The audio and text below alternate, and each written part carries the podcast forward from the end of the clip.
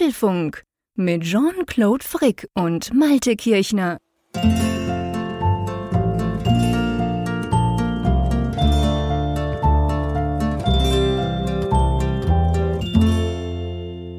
Hallo und herzlich willkommen zum Apfelfunk Ausgabe 418, welche wir am Mittwochabend, dem 31. Januar aufzeichnen. Und lieber Malte an der Nordsee, weißt du, woran man merkt, dass du heute viel fleißiger warst als ich? Oh, gute Frage. Hallo, lieber Jean-Claude. Hallo, lieber Malte. Man merkt es daran, und du kannst natürlich nicht merken, du siehst mich ja nicht, weil ihr wisst, wir schalten uns ja nur audiotechnisch zusammen hier im Podcast. Aber ich habe einen Sonnenbrand. Oh. Was darauf schließen lässt, dass ich heute eine faule Socke war und tatsächlich einen freien Tag genommen habe und mit meinen Kindern Skifahren war. Also sprich, ähm, ich habe ihnen dabei zugeschaut, wie sie Skifahren und dazu Cappuccino auf der Sonnenterrasse getrunken und habe es tatsächlich geschafft. Also jetzt nicht schlimm, aber so, ja, ich, ich hatte heute genug Sonne, muss ich sagen. Ja, das ist doch fein, das ist doch fein. Nein, da, mit Skifahren kann ich nicht dienen, dafür fehlt alleine der Schnee hier an der Nordsee. Wobei es jetzt wieder kälter wird. Es ist jetzt tatsächlich so, dass die Temperaturen nach einigen Tagen, wo sie schon ja, also für Januar ein bisschen höher waren und sich die Sonne sogar mal blicken ließ. Es war wunderschön. Aber jetzt gehen die Temperaturen wieder runter, es ist grau und es stürmt und regnen soll es auch. Also okay. nee, Sonnenbrand ist schwer zu bekommen zurzeit. Ja, man muss bei uns natürlich auch sagen, ich war ja in den Bergen, ich war auf 1600 Meter, also ist jetzt nicht für einen Schweizer jetzt nicht ein Megaberg, aber da kann man, da hat es gerade noch so Schnee zum Skifahren, weil bei uns ist es ausnehmend warm. Also bei uns hier in Bern ist es, war es heute 14 Grad, also Frühling, hallo. Mir gefällt das eigentlich und selbst dort oben war es so, ja, ich glaube, das war sicher 5, 6 Grad und die Sonne hat eben drauf geknallt. Also die haben gesagt, also ein kleines Skigebiet, haben gesagt, ja, also wenn es jetzt nicht schneien kommt, Klammer auf, da ist im Moment überhaupt nichts in Sicht im Moment, ähm, haben sie gesagt, ja, dann ähm, werden sie wahrscheinlich in ein paar Tagen das Ding schließen müssen, weil einfach der Schnee dann irgendwann halt weg ist. Also von dem her gesehen, bei uns ist es sehr trocken und, und eben unverhältnismäßig warm im Moment gerade. Hm. Ja, interessant, ja. Ja, wir hatten jetzt in den letzten Monaten ja häufig so Wetterlagen, die sich ziemlich ähnelten zwischen ja, genau. deiner Location und meiner. Aber jetzt inzwischen so an den letzten Tagen habe ich festgestellt, oder auch in den letzten Sendungen ja schon, mhm. dass das jetzt doch so ein bisschen so ein Nord-Süd-Gefälle da ist. Ne? Also dass ja. da ganz andere Wetterfronten bei euch so durchziehen mhm. als hier oben. Ja, wirklich. Also es fällt, fällt, mir auf. Also natürlich ist auch viel wärmer bei uns. Das ist ja jetzt nicht so ganz neu. Ja. Aber ähm, eben auch das Wetter. Also ich, ich, ich, glaube, Sie haben gesagt, morgen ein bisschen Regen am Donnerstag, so ganz kurz. Aber ich glaube so fünf Minuten lang. Jedenfalls nicht so, dass es wirklich viel Schnee gibt in den Alpen. Und danach ist wieder bestes Wetter. Also wenn ich da so gucke auf, auf die Aus Voraussagen, dann kommt die Sonne wieder und es wird so um 10 Grad sein und das soll wohl so die nächste Woche bleiben. Ja, mir passt das ja. Ich sag ja immer, wenn solche Wetterlagen sind im Winter, dann darf es eigentlich so durchziehen und dann mal wieder Frühling werden. Mal ja, schauen. Ja, das ist so die Zeit des Jahres, wo ich manchmal auch so ein bisschen neidisch bin, so auf den Süden von hier aus gesehen. Also schon. damals war es immer mhm. schon so, dass dann in den Nachrichten dann gerne mal so darüber berichtet wurde, wenn so der Biergarten schon eröffnet hat, ne? so Ende ja. Januar oder im Februar, meistens ja doch ein bisschen später, aber dass dann eben das wirklich so frühlingswarm war, so im Süden Baden-Württembergs mhm. oder in Bayern, dass dann schon die Leute draußen sitzen konnten. Und selbst wenn hier schöne Tage sind, also das, äh, das hast du nicht, dass, dass ja dass das dann hier so warm ist. Dann ja. man, man, genießt es im dicken Mantel. Ja, ja ich meine, es wäre ja auch normal. Also ich meine, ja. wir hatten auch schon Januars, wo es unglaublich kalt war, wochenlang. Aber ja, das wird halt offensichtlich immer seltener. Und dann versuchen wir halt das Beste draus zu machen. Aber du warst ganz fleißig, du hast gearbeitet. Ich muss sagen, es war lustig. Heute war so ein Tag bei mir, ich war so ein bisschen aus den News raus. Also ich gehe mhm. davon aus, eine Breaking News hätte ich mitbekommen, weil ich ja die Benachrichtigung nie abschalte auf meinem Handy. Aber ich habe jetzt eigentlich, was den heutigen Tag anbelangt, gestern natürlich schon, aber habe ich jetzt nicht viel mitbekommen. Es war auch mal schön. Ja, ich könnte jetzt natürlich behaupten, ich habe so viel gearbeitet, dass sogar mein, mein Keyboard kaputt gegangen ist. Mein, mein heiliges äh, Logitech äh, MX Keys Keyboard. Doch, es ist kaputt gegangen, tatsächlich. Ist runtergefallen? Nö, das ist einfach, das E ist kaputt gegangen. Ach komm, durch Gebrauch. Ja. Ja, also anscheinend, ich weiß es nicht. Also ich, eigentlich habe ich nicht so einen harten Anschlag, aber ich schon. Ich habe einen, einen, ziemlich harten Anschlag. Plötzlich fing das eh an zu klemmen. Das war dann irgendwie so, dass es dann immer, dass ich manchmal das mehrfach betätigen musste, bis es dann auslöste. Ah, das nervt. Und äh, dann hat es sich jetzt halt gelöst und jetzt ist die Taste irgendwie total versunken da im, in diesem Keyboard. Und äh, ja, und Dachte, augenscheinlich. Schweizer ich, Qualität. Ja, ich habe auch so meine Zweifel mittlerweile. Auf jeden Fall, auf, auf jeden Fall habe ich dann geguckt, ob ich da noch irgendwas reparieren kann und nachgelesen. Aber diese Keycaps, die kannst du augenscheinlich jetzt nicht abmachen, ohne die ja. dann völlig zu ruinieren. Und jetzt habe ich tatsächlich mein altes äh, Magic Keyboard von Apple. Also das, also nicht nicht jetzt, es ist nicht diese Version, jetzt, wo du hinten dann irgendwie den Lightning-Stecker reinmachen kannst, sondern es ist noch diese ganz alte mit dieser leichten. Seite. Nee, mit dieser leichten Wulst, wo du Batterien drin hast. Ach du, oh wow, ja, ja aber ja. wirklich ganz alt. Stimmt, das, ich weiß welches, das hatte ich auch. Und es funktioniert nach wie vor wie eine Eins. Also das, das muss man sagen. Ich war erst, ich musste es ja erstmal kräftig entstauben. Das hatte ich hier irgendwie oh, deponiert. Und neue Batterien reinmachen. Neue Batterien und äh, aber nein, wunderbar. Läuft weiterhin. Warum brauchst ja. du das eh so viel? Das habe ich mich auch gefragt. Ich habe mich auch gefragt, was soll mir das sagen? Ist das ein, ein Zeichen? Mhm. soll mir das mhm. eh irgendwas bedeuten? Keine Ahnung. Nein, ich weiß es nicht. Das ist, das ist irgendwie sehr merkwürdig, dass das irgendwie kaputt gegangen ist. Und äh, ja, so ein bisschen traurig bin ich aber schon. Ich mochte die Tastatur sehr gerne. Die gibt es ja noch. Das gibt die sogar in einer neuen Version. Ja. Die hat, ich überlege gerade, die habe ich nämlich damals zum Test, ich, ich hatte das auch. Wir, wir reden ja von der MX Keys, gell, von genau, Logitech. Ja, genau. Ja, genau. Die hatte ich auch lange. Ich bin dann aber wieder zum Magic Keyboard zurückgewechselt wegen dem Touch-ID-Sensor. Da habe ah, ich mich so mh. krass dran gewöhnt, das möchte ich nicht mehr missen. Aber ähm, die, da gibt es jetzt, glaube ich, eine neue Version davon. Die hatte ich nämlich auch. Die wurde so ein bisschen, irgendwas wurde verändert. Frag mich nicht was. Aber ja, also du, du kannst, ich, ich gehe mal davon aus, du wirst dir eine neue holen oder so viel wie du schreibst gerade. Ja, im Moment ist jetzt eigentlich dieses Magic Keyboard erstmal wieder gut. Okay. Ich habe ich hab tatsächlich auch ein wenig damit geliebäugelt, dann bei der Gelegenheit jetzt mal auf eine Tastatur mit Touch ID mhm. umzusteigen. Mhm. Aber dann habe ich den Preis gesehen für das große Keyboard von Apple, 150 ja, Euro. Und dann dachte ich so, naja, vielleicht tut es ja das alte auch noch ja, eine ganze es ist Weile. verrückt. Also, ich habe gerade in letzter Zeit, ist lustig, dass wir jetzt über Tastaturen sprechen, habe ich einige so Tastaturen auch ausprobiert, habe ich auch zugeschickt bekommen und hatte letztens so, weißt du, so eine, eine mit richtig viel Hub, so eine, so eine richtige, hm. also ich will nicht sagen Gamer-Tastatur, aber halt so eine laute, sag ich mal. Und ich muss ja sagen, ich habe einen sehr harten Anschlag. Es tönt dann wie so ein Maschinengewehr bei mir. Aber bei mir im Homeoffice sitzt ja niemand hier oben unterm Dach. Im ja. Büro haben sie sich immer alle genervt, wenn ich auf die, auf die Space-Taste hämmere. Und eigentlich finde ich das ganz cool, auf der zu schreiben. Also ich habe die so ausprobiert und dachte so, pah, das ist schon noch geil. Ja, ja. Aber ich habe dann gemerkt, hey, diese Touch-ID, Mensch, ich habe mich so dran gewöhnt. Es ist so unglaublich praktisch. Einfach Finger drauf, zack. Ich gebe nie mehr das Passwort ein. Und ja, ihr müsst nicht schreiben, ich weiß, dass die Apple Watch das ja auch kann, aber manchmal macht sie es halt nicht. Das stimmt. Und, bei dem das Ding funktioniert es wirklich immer. Und ja. ich, ich komme da nicht mehr los davon. Darum habe ich auch diese völlig überteuerte große von, von Apple. Es gibt also ja keine andere, oder? Nein, mit Touch ID gibt es keine andere, ja, aber ich, ich glaube, das, das ist auch gar nicht möglich, weil es da gar keine Schnittstelle gibt ja. für externe Hersteller. Äh, ich kann das übrigens bestätigen mit der Apple Watch. Das, das nutze ich ja auch jetzt seit geraumer mhm. Zeit und das ist so ein bisschen nach dem Zufallsprinzip. Ja, absolut. Genau. Manchmal, manchmal schließt der Mac auf, wenn du es gar nicht willst und, genau. manch, und manchmal sitzt du direkt davor und machst drei Anläufe mhm. und dann musst du doch das Passwort eingeben. Also das, das habe ich auch schon erlebt. Übrigens aber, wo du das angesprochen hast, äh, das Thema so mechanisches Keyboard, da habe ich mhm. auch noch so eine Tastatur hier rumliegen, die hatte ich auch im ersten Moment genommen, mhm. weil, weil ich auch so, ich komme ja noch aus diesem Zeitalter, mhm. weißt du, die gute alte Cherry-Tastatur, ja, ne, mit auch, genau. ordentlich Hub und so. Und da war ich natürlich vom Retro-Feeling ergriffen und habe so gedacht, ach, weißt du was, ist doch mal schön, wieder so eine richtig mhm. schöne große Tastatur zu haben. Und da habe ich festgestellt, man ist ja so ein Tastaturtyp. So, ja. man kann das irgendwie charakterisieren, wie jemand tippt. Und ich war ursprünglich wirklich mal dieser Hacker. Ne? Ja. Und, und äh, fand damals, als das so aufkam, diese flachen Tastaturen, die fand ich erst blöd. Da habe ich mal mhm. gedacht, oh, das ist ja so wie, so wie Folientastatur mhm. quasi. Ne? So, mhm. ich fand auch Notebook-Tastaturen immer ätzend.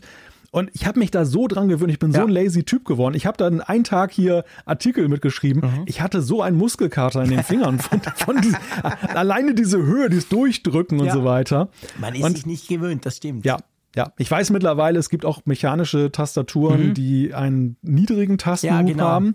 Also das gibt es auch, aber weißt du, ja, das ist jetzt auch schon wieder irgendwie Unsinn, jetzt da losgehen ja. und sich sowas kaufen, wenn man eigentlich was anderes möchte. Nee. Also ich bin in einem, ich bin in einer totalen Tastaturenkrise, kann man sagen. Oh, ah, das tut mir aber sehr leid. Ja, nee, ich verstehe das. Ich kann das absolut nachvollziehen. Also mir geht's wirklich auch so, ich habe es genossen auf der und es war auch so eine mit nicht so riesengroßem Hub. Ich glaube, die war sogar auch von Logitech, Mechanical, irgendein Taktical, frag mich nicht, irgend sowas. Ähm, ich fand es eigentlich cool. Ich fand auch das Geräusch geil.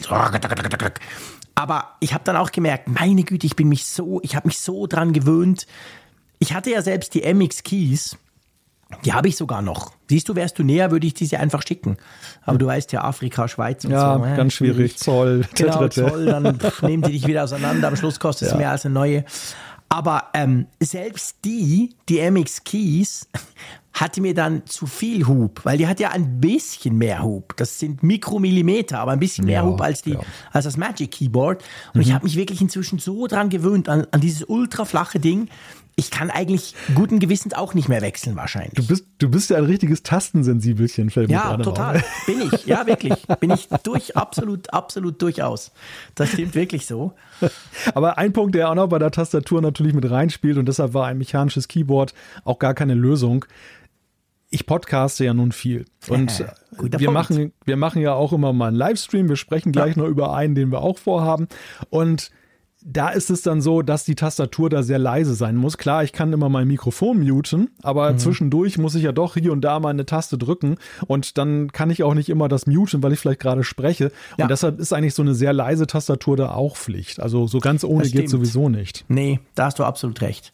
Das ist, das ist ein guter Punkt, ja. Das, das ist das tatsächlich wahr. Also das ging mir dann auch so, als ich da angefangen habe und dachte, ja, wie cool ist das? Habe ich mir überlegt, ja, Moment mal, wenn ich Radio aufnehme, wenn ich mit dir podcaste, mh, hm, das hörst du ja dann, kannst du ja gar nichts machen auf dieser Tastatur, ja. die sind einfach zu laut. Aber ich gebe dir recht, ich bin einerseits ein Tastaturensensibelchen und andererseits wahrscheinlich auch ein bisschen ein Tastaturfanatiker, weil ich habe hier ungelogen, wenn ich mich umdrehe, sehe ich von mir aus ungefähr sechs Tastaturen rumfliegen. Und die sind alle relativ neu, die sind alle mega cool. Die habe ich alle getestet und dachte, ja, ich muss sie trotzdem ein bisschen noch behalten, je nachdem, mal schauen. Also eben, wie gesagt, ich könnte dir problemlos aushelfen mit ganz vielen Tastaturen. Ah ja, eben ja. 800 Kilometer stehen dazwischen. Ja, aber du, du hörst ja auch heraus aus dem, was ich jetzt beschrieben habe. Es ist ja nicht so, dass ich jetzt in den nächsten Laden laufen musste. Es ist ja Nein, durchaus so, klar, dass hier auch, auch noch etliche Tastaturen auf Halde lagen, genau. die nur darauf warteten, jetzt diesen Backup-Fall mal dann äh, ja, ja auszufüllen. das finde ich ja echt krass. ja, und ich, und ich spotte über dich, aber gleichzeitig bin ich ja auch so eine Prinzessin auf der Erbse, was die Tastatur angeht. Mhm. Also ist ja, du siehst es ja an dieser ganzen Feinfühligkeit, ja. dass mich dass mich das jetzt völlig aus dem Konzept gebracht hat. Ich finde tatsächlich, so eine Tastatur ist wirklich so ein, ja, für so einen Vielnutzer so ein ganz sensibler, intimer auch. Gegenstand. was, intim ist das richtige Wort. Genau. Ich bin froh, dass du das sagst. Ich habe mir überlegt, soll ich das sagen oder lacht er mich dann wieder aus? Aber ich finde auch, das hat irgendwie. Ha, mal wieder. das hat, ja, genau, mal wieder. Ich bin es mir ja gewöhnt. Aber immer, immer lacht er über mich. Immer lacht er über mich, der da aus dem Norden. Aber ähm, nee, das stimmt wirklich. Also ich finde ja. auch, so, so eine Tastatur. Ich meine, die Maus auch aber ja, ich, ich ja. finde beides. Also dieses, dieses Eingabegerät und oh, Freunde, wir werden so viel über Eingabe sprechen, wenn es um die Vision Pro geht, nachher noch in diesem Podcast. Oh, ja. Kleiner oh, Spoiler. Oh, Aber ich habe mich da so, ich habe mich wirklich, ich habe mich da so gut gefühlt. Es gab so einen Punkt, wir werden nachher darüber sprechen, wo es um Eingabe ging. Und da dachte ich auch, ja, Eingabegeräte sind eben nicht zu unterschätzen. Und die sind, die sind so krass Gewöhnungssache. Ich meine, ich könnte auch nie mehr von meiner Maus weg. Diese MX Master, keine Ahnung, 3X oder wie sie jetzt heißt. Mhm, ja. Das geht einfach nicht. Wenn die kaputt geht, renne ich sofort in den nächsten Laden und hole mir eine. Na, ich habe sogar ein Backup. Streichen wir das. Aber auf jeden Fall, es geht nicht mehr ja. mit einer anderen Maus. Also auch da irgendwie, ja, wir sind wahrscheinlich schreckliche Gewohnheitstiere, oder? Ja, wir sind schreckliche Gewohnheitstiere, aber wir sind vielleicht auch eben Nutzer, die ja wirklich die dann sehr, sehr viel Zeit am Tag genau. da investieren. Und ich finde, dann kann man eigentlich auch so das für sich rechtfertigen, dass ja. man da sehr viel Augenmerk drauf setzt. Also das ist so für mich so ein bisschen so wie der, wie der richtige Stuhl, ne, auf dem ja, man genau. sitzt und, und, äh, und, so, und solche Faktoren halt, weil du merkst es halt auch echt, wie gesagt, die mechanische Tastatur hat es mir jetzt gerade wieder vor Augen geführt, dass dass so das, das falsche Instrument dann eben dich auch irgendwie dann doch in deinem Komfortgefühl beeinträchtigt. Ja, ja, absolut. Das ist genau der Punkt. Da hast du recht. Du, du hast es vorhin schon mal angeteasert. Wir haben was vor am Freitag.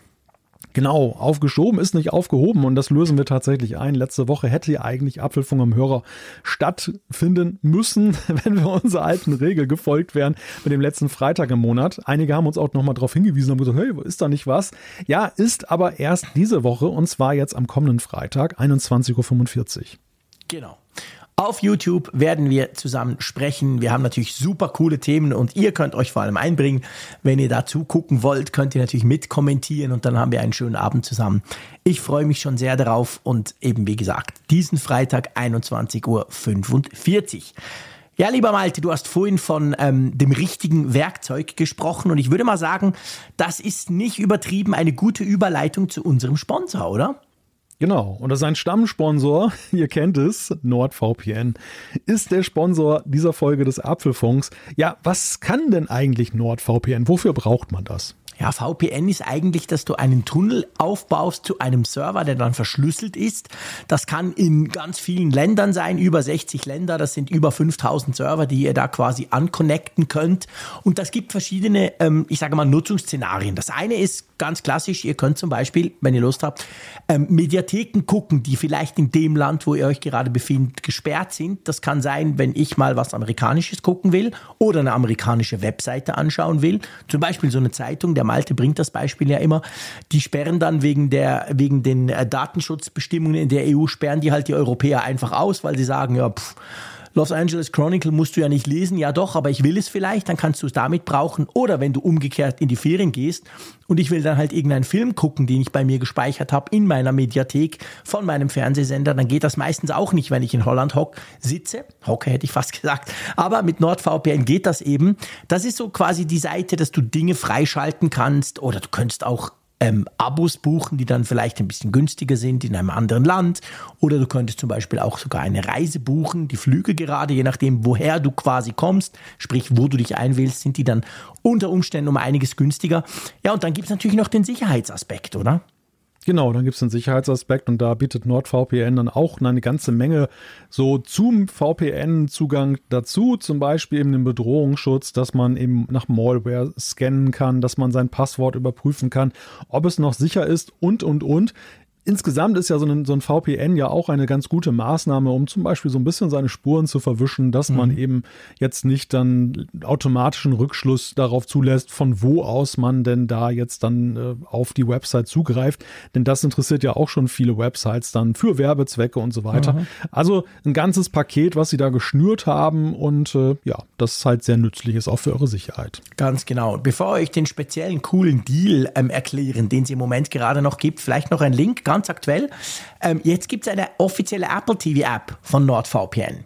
Und wenn ihr euch erinnert, es gibt da so einen Verrückten bei uns zwei, der nimmt immer, wenn er in die Ferien fährt, seinen Apple TV mit. Das ist der Schweizer, das bin ich. Das mache ich, wenn ich nach Holland gehe, weil ich einfach sage, ich habe keine Lust, irgendwie rumzubasteln. Ich weiß genau, was ich will. Alle meine Inhalte sind sowieso beim Apple TV drauf, alles konfiguriert. Ich nehme das Teil einfach mit.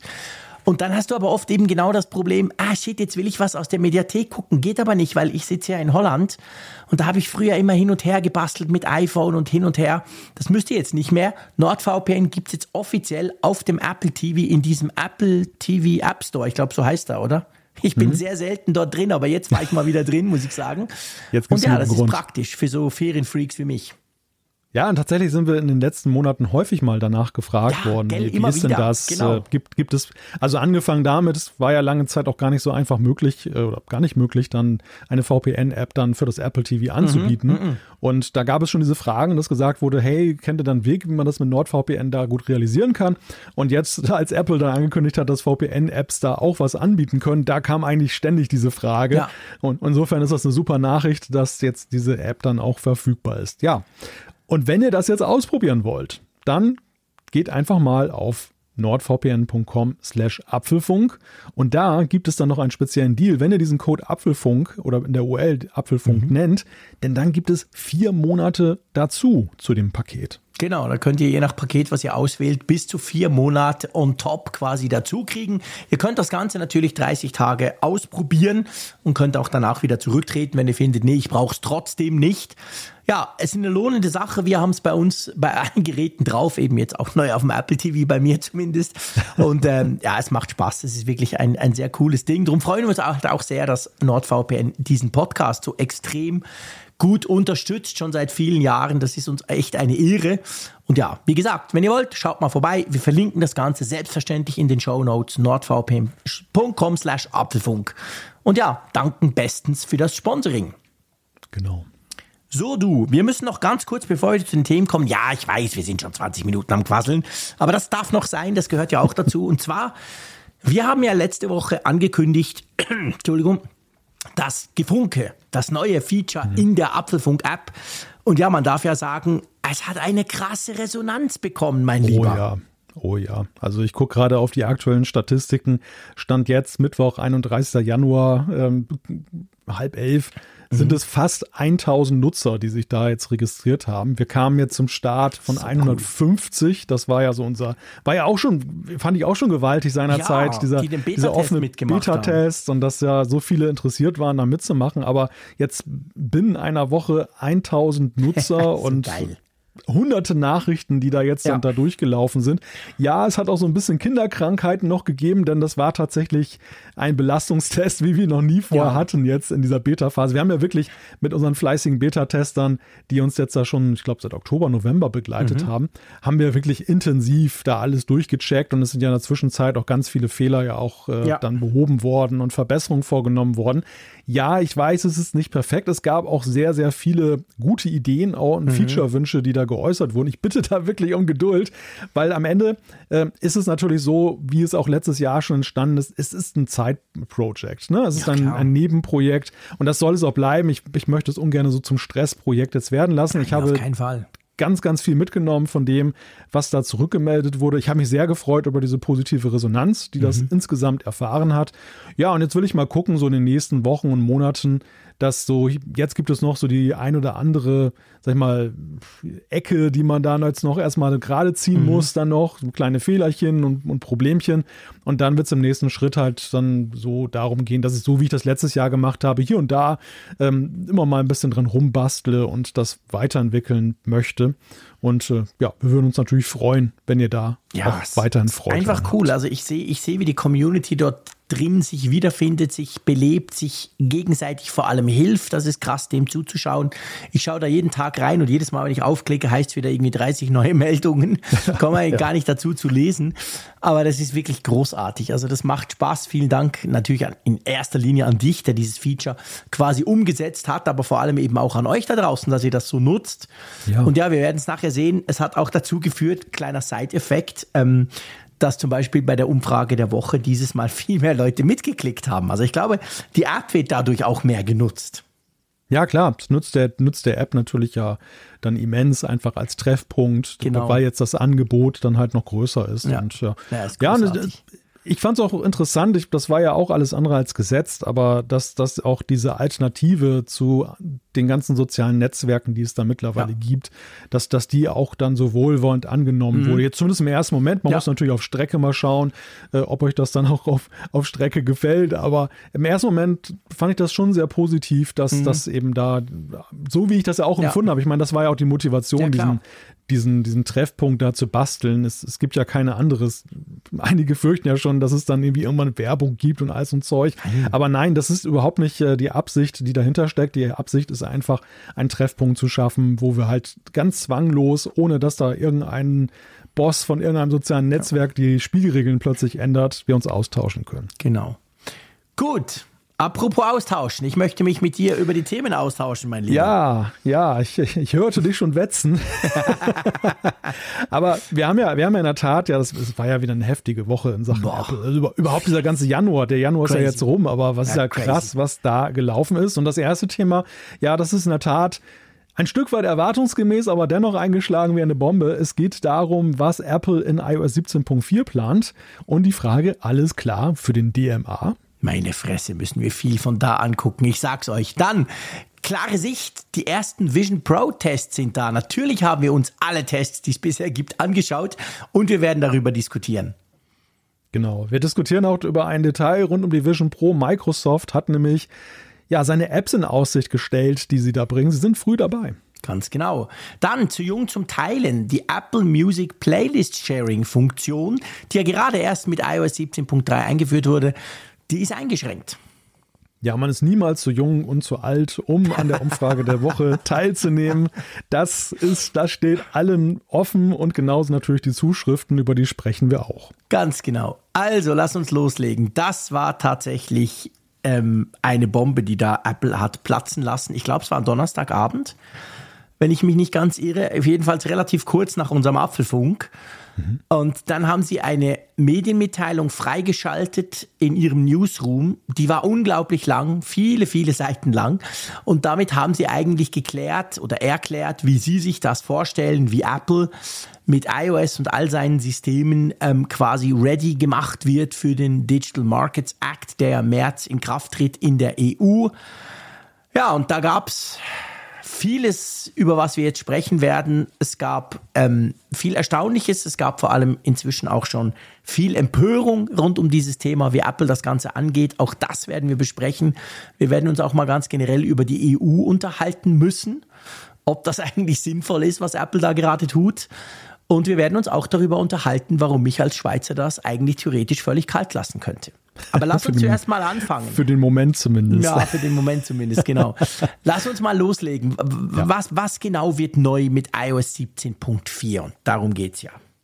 Ja, es war ja schon lange erwartet worden, dass Apple jetzt zeitnah jetzt mal die ja das Geheimnis lüftet, wie sie denn eigentlich diesem Digital Markets Act erfüllen wollen, mhm. den die EU jetzt ab März ja ein, an, äh, an, einverlangt von Apple als großer Gatekeeper. Und da geht es ja darum, dass es ja eben dann alternative App Stores geben muss und oder Sideloading, also sprich die Möglichkeit, Apps eben auf alternativen Wegen dann auch dann installieren zu können, ja. als eben Apples App Store. Als dass dieses, ja, dieses, dieses alleinige Privileg, was Apple bislang genießt, dann Apps dann da anzubieten, dass das halt geöffnet wirkt, eine gewisse Marktliberalisierung. Mhm. Und daran geknüpft sind auch noch so ein paar andere Punkte, über die sprechen wir auch noch.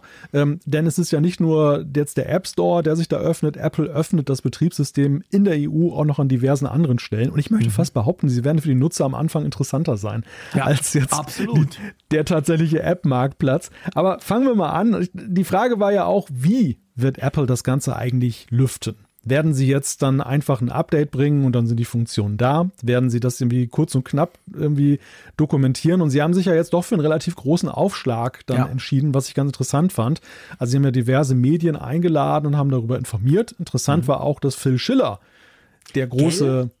Mann des Geschehens war, von dem wir immer dachten, er hat nur so einen Ehrendirektorposten.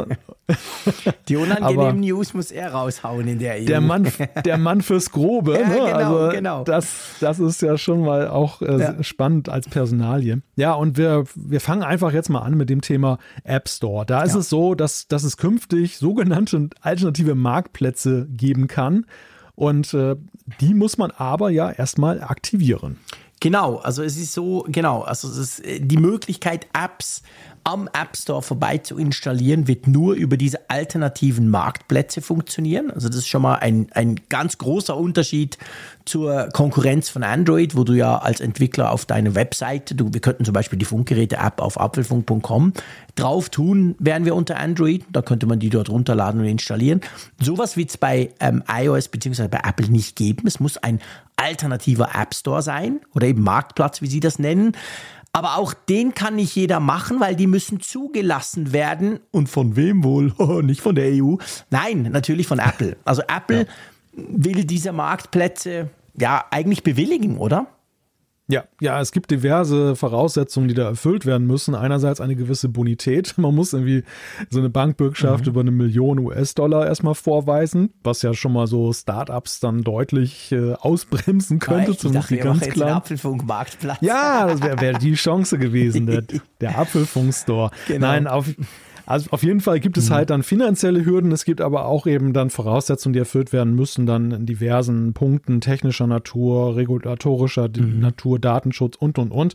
Und dann können diese alternativen Marktplätze, ah, das ist dann nicht so eine App, die du aus dem offiziellen App Store lädst, sondern die musst du dann aber wiederum von der Website dann laden. Das, das ist auch ganz interessant. Also quasi der alternative App Store, den kannst du dann, weil bevor es den genau. ja den vorher auf deinem iPhone nicht, den lädst du quasi bei, sagen wir mal, Microsoft runter. Ja, Insta genau, den, richtig. Das geht dann irgendwie, den installierst du auf dem iPhone. Ja. Genau, genau so läuft das. Also du musst erstmal, erstmal musst du das iPhone dafür entsichern. Das ist dann ja. so, dass du dann entsprechende Schalter wählen musst, dass du überhaupt jetzt zulässt, dass ja. auf deinem Gerät alternative Marktplätze installiert werden.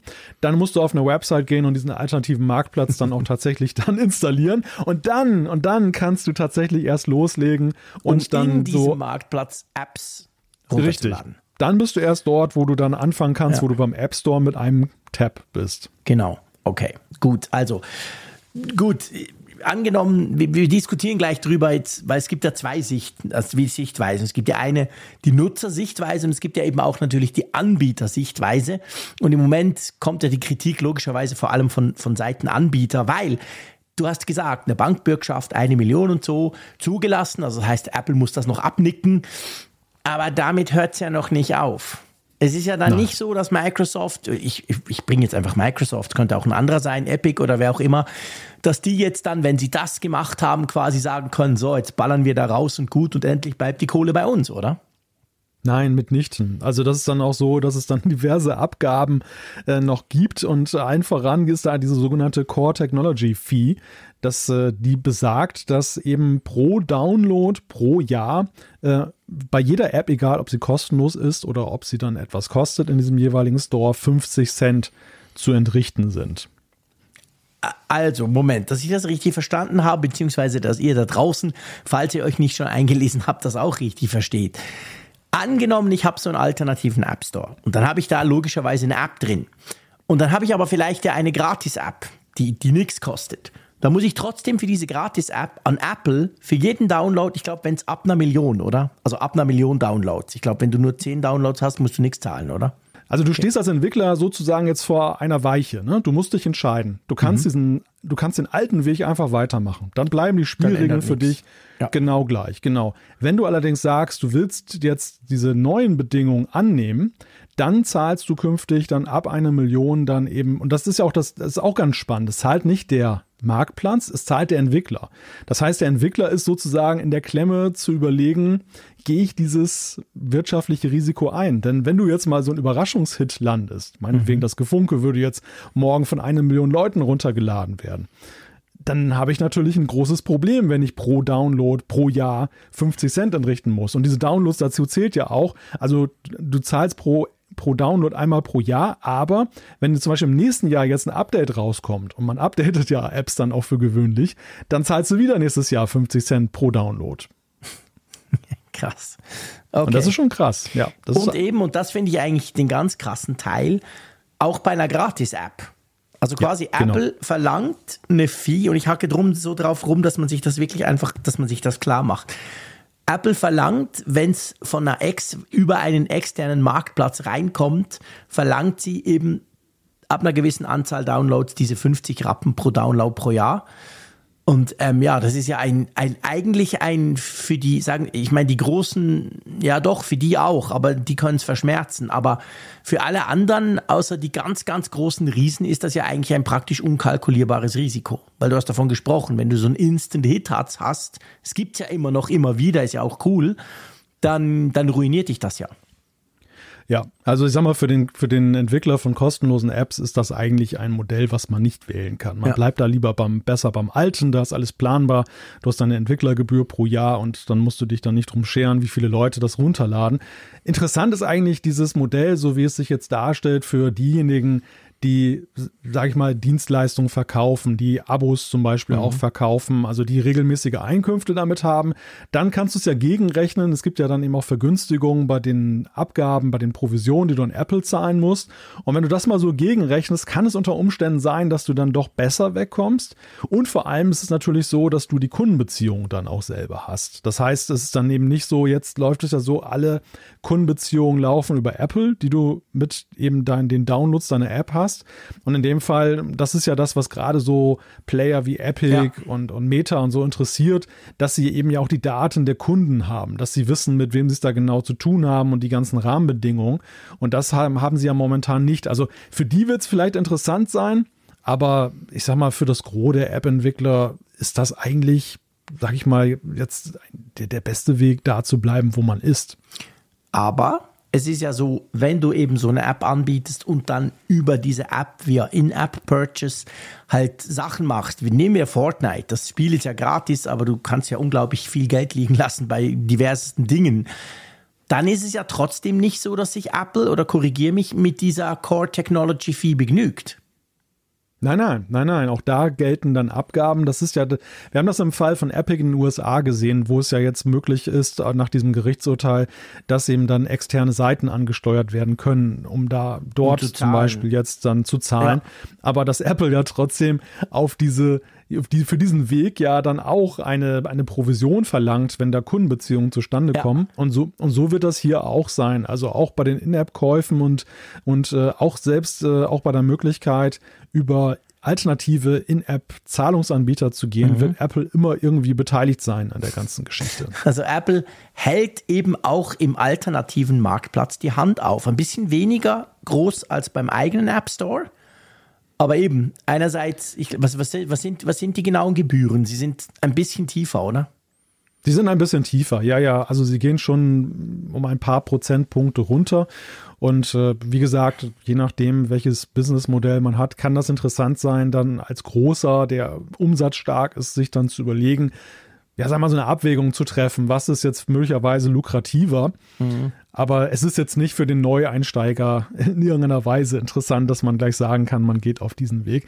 Apple wird auch technisch natürlich auch noch in vielerlei Hinsicht da die Hand drauf halten. Also es ist so, dass weiterhin jede App Apple vorgelegt werden muss. Es mhm. ist nicht mehr so, dass sie inhaltlich die Apps bewerten. Das ist tatsächlich das Privileg des alternativen Marktplatzes, zu sagen, welche Art von Apps ja. dann da angeboten werden. Aber dieser, dieser Check auf Malware und auf andere Dinge, das wird weiterhin bei Apple stattfinden. Es wird auch so sein, sein, dass man wie beim Mac die Apps notarisieren lassen muss bei, bei Apple. Mhm. Dass das Ganze mit einem Zertifikat versehen wird.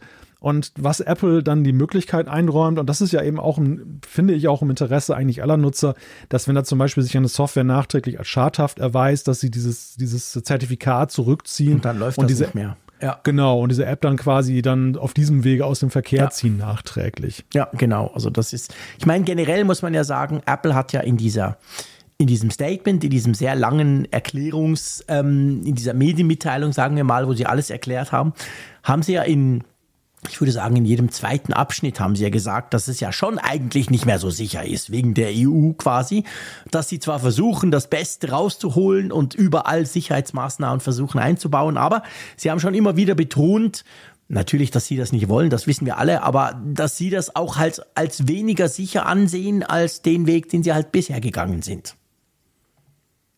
Ja, ja, also sie machen da keinen Hehl draus. So in der, in der Verlautbarung, die sie da ja gemacht haben, war das noch äh, ein bisschen durch die Blume, fand ich. Aber wenn man sich die Boah. FAQs dann mal durchliest für die Developer, da findet man schon einige marke Gesetze, wo sie einfach mhm. sagen, unser System ist das Bessere. Ja. Und auch die Frage, die dort gestellt wird oder die sie sich selber stellen, warum oder wann kommt er das in den Rest der Welt, dann schreiben sie auch ganz klar gar nicht, mhm. weil wir finden, dass das alles klar. nur kompliziert macht. Und äh, ja gut, ich meine, sie, sie könnten ja eigentlich dieser Frage ausweichen, aber sie sind da sehr offensiv. Sie ja. sagen ganz klar, die Regelungen, die da jetzt eingeführt werden, sind kompliziert. Und das, ich meine, das muss man sich mal auf der Zunge zergehen lassen. Apple sagt über eigene Funktionen, sie sind kompliziert. Aber sie wollen an der Stelle auch einfach, dass sie kompliziert sind. Naja, und da sind wir halt dann auch schon bei der Bewertung so ein bisschen, ne? Ja. Diese, die, die Aufregung, die, die sich darum dann da regt. Man muss das Ganze natürlich auch mal aus Sicht von Apple sehen. Also, die sind halt kein Wohltätigkeitsverein. Nee, also ich meine, dass Apple sich quasi bis zum letzten mit Händen und Klauen dagegen wehrt, das ist völlig klar. Die Frage, die ich mir eigentlich stelle, ist eine andere. Also die Frage, die ich mir stelle, dass jetzt quasi Apple macht jetzt diesen Vorschlag und die EU hat ja auch schon gesagt, sie schauen sich das jetzt an, im März wird das quasi entschieden. Ich gehe eigentlich schon davon aus, dass Apple mit Herrscharen von Anwälten diesen DMA der EU so genau studiert hat, dass sie davon ausgehen, dass das, was sie jetzt hier tun, was sie jetzt hier vorschlagen, durchkommt. Weil das fände ich wäre eine Überraschung, wenn jetzt die EU sagen will, hey, seid ihr nicht ganz dicht, ihr habt da Artikel mhm. 53 Absatz 4 nicht gelesen. Und dann stellt sich für mich eben schon die Frage, was ist denn das für, also die Intention des DMA wissen wir ja alle. Es geht ja darum, mehr ja. Wettbewerb, die ganz großen, diese Gatekeeper, diese Plattformen zu mehr Wettbewerb zu zwingen, sie auch zu Öffnungen zu zwingen. Wenn du dir das anschaust, und wir reden jetzt im Moment nur über den App Store, es gibt ja noch andere Punkte, die kommen wir nachher dazu, aber wir bewerten jetzt mal diese, diese alternative App Store-Geschichte. Wenn du dir diesen Vorschlag von Apple anschaust, dann muss man ja ganz klar sagen, das ist minimalstes Nachgeben, es ist maximal ja. kompliziert Und es wird sich wahrscheinlich, wenn überhaupt, für zwei, drei ganz, ganz große Player lohnen, weil, weil die bis, ich meine, Epic ist ein gutes Beispiel, die sind bis jetzt eigentlich gar nicht dabei. Die haben eine Chance, Fortnite zurückzubringen auf diese Art. Aber, aber für alle anderen ist das absolut maximal unattraktiv. Und natürlich kommt Apple und sagt, ja, ihr müsst ja nicht, bleibt doch mhm. einfach bei uns. Und wenn das möglich sein sollte von Seiten der EU, dann stelle ich mir natürlich schon ein paar Fragen. Warum hat das ja. Ding so viele Lücken? Was sind das für Schlupflöcher, mhm. die Apple da ausnutzt? Dass Apple das tut, ist für mich völlig klar. Aber ja. dass das möglich ist, hm, das lässt mich so ein bisschen ratlos, ehrlich gesagt. Ja, wobei ja dieser Punkt auch im Netz ja sehr kontrovers diskutiert wird. Es gibt ja diejenigen, die sagen, Apple agiere boshaft und was soll denn das und so weiter. Aber es ist, aber letzten Endes ist es einfach so, da treffen, da treffen einfach Regeln auf harte wirtschaftliche Realitäten Natürlich. und Apple ist da einfach Rechenschaft schuldig gegenüber seinen Anlegern und Anteilseignern. Ja, und die verdienen Milliarden muss, damit. Warum sollten sie muss, darauf verzichten? Muss einfach das Bestmögliche erreichen. Ja. Also sie können, sie können sich das nicht leisten, da großzügig zu sein. Und in der Tat stellt sich dann umgekehrt halt die Frage, ist das Regelwerk zu lax? Weißt du, das ist eine Frage, die im Moment, finde ich, sehr schwer zu beurteilen ist, mhm. weil natürlich, wer, wer sich diesen DMA mal anguckt, das ist ja wirklich ein richtig dicker ja, Batzen Papier. Ja.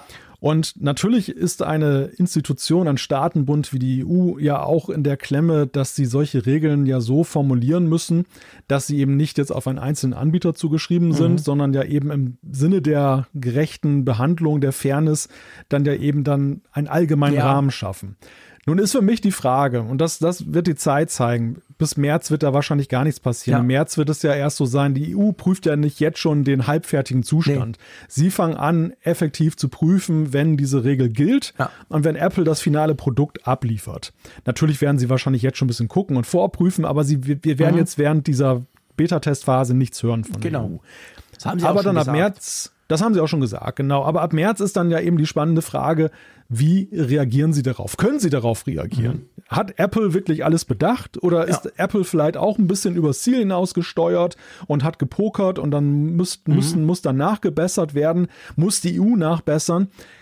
So vom Gefühl her würde ich sagen, dass die EU vielleicht einfach aber auch ja, politisch zu idealistisch an das ganze Thema herangegangen ist, wenn ich jetzt sehe, dass Apple augenscheinlich diese Lücken da entdeckt hat. Mhm. Denn ich glaube, sie waren so ein bisschen naiv und haben gedacht, wir geben mal so die groben Leitplanken ja. vor in denen sich diese Big Techs dann bewegen können. Und die werden alleine schon, weil sie eben ja auch nicht das Gesicht verlieren wollen vor ihren Kunden, werden die sich dann schon einfachen, kreativen Weg mhm. überlegen, wie sie diese Regeln erfüllen. Einen und positiven Weg quasi aus Ja, genau. EU, genau.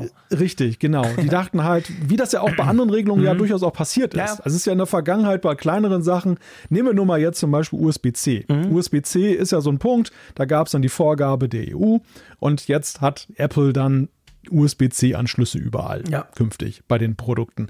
Natürlich sagt Apple, das haben wir nicht wegen der EU ja, gemacht, klar, aber, aber, wir egal. wissen, so ganz, genau. ganz irrelevant war es vielleicht auch nicht, nee. dass die EU das gewollt hat. Und so, so gab es eine Win-Win-Situation. Mhm. Apple verkauft in da Innovation mit USB-C und die EU sagt, hey, wir haben, wer hat's erfunden? Ja, ne? So genau. den Schweizer Slogan. Genau.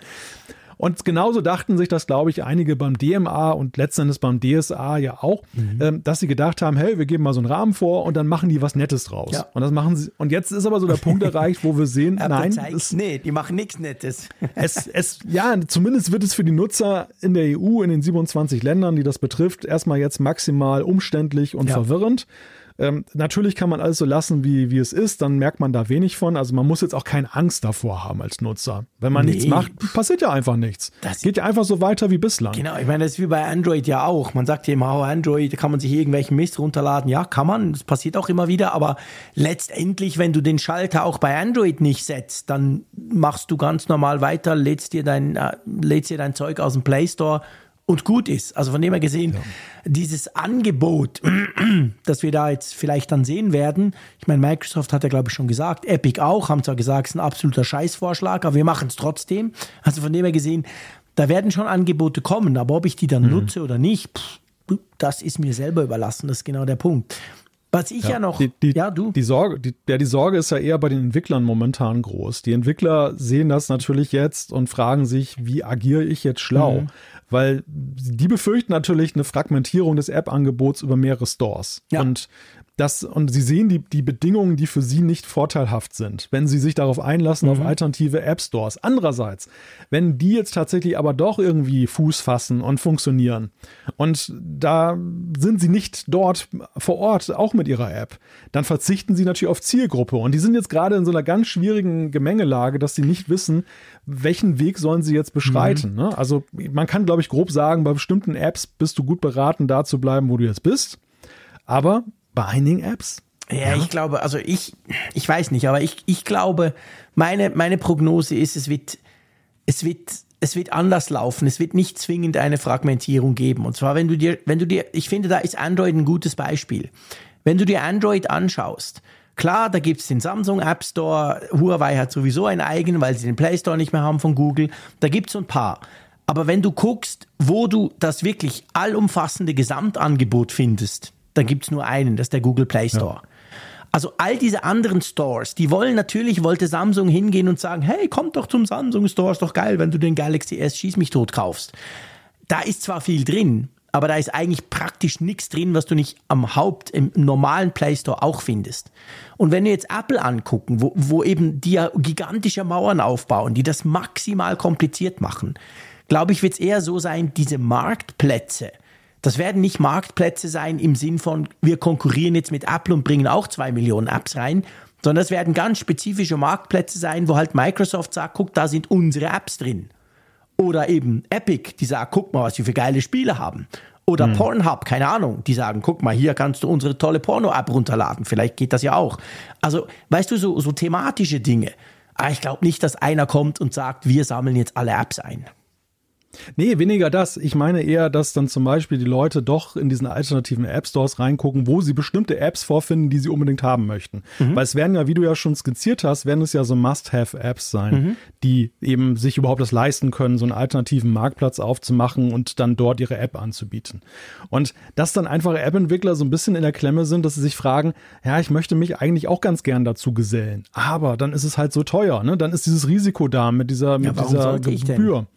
Ja, weil, weil vielleicht die Leute dann dort ihren ersten Anlaufpunkt haben, beziehungsweise das dann eben dann auch nutzen und du eben dann gut aussiehst, wenn du da bist. Also es ist schon eine Dis Diskussion, die ich aus Entwicklerkreisen schon vernommen habe, eine Unsicherheit, die jetzt so ein bisschen geweckt wurde durch diese ganze Gemengelage und äh, ja, das beschäftigt mhm. die. Ja, ich meine, klar beschäftigt es, logisch, aber da, da habe ich, da ich jetzt echt nicht wirklich das Gefühl, dass das eine Gefahr sein wird, weil sich diese App Stores zu wenig ähm, eben, klar, ich meine, logisch, will ich Fortnite spielen, muss ich den, den, ganzen Krasumpel machen als Nutzer. Ich muss überall die, die Häkchen setzen und irgendwelche Sachen abschalten.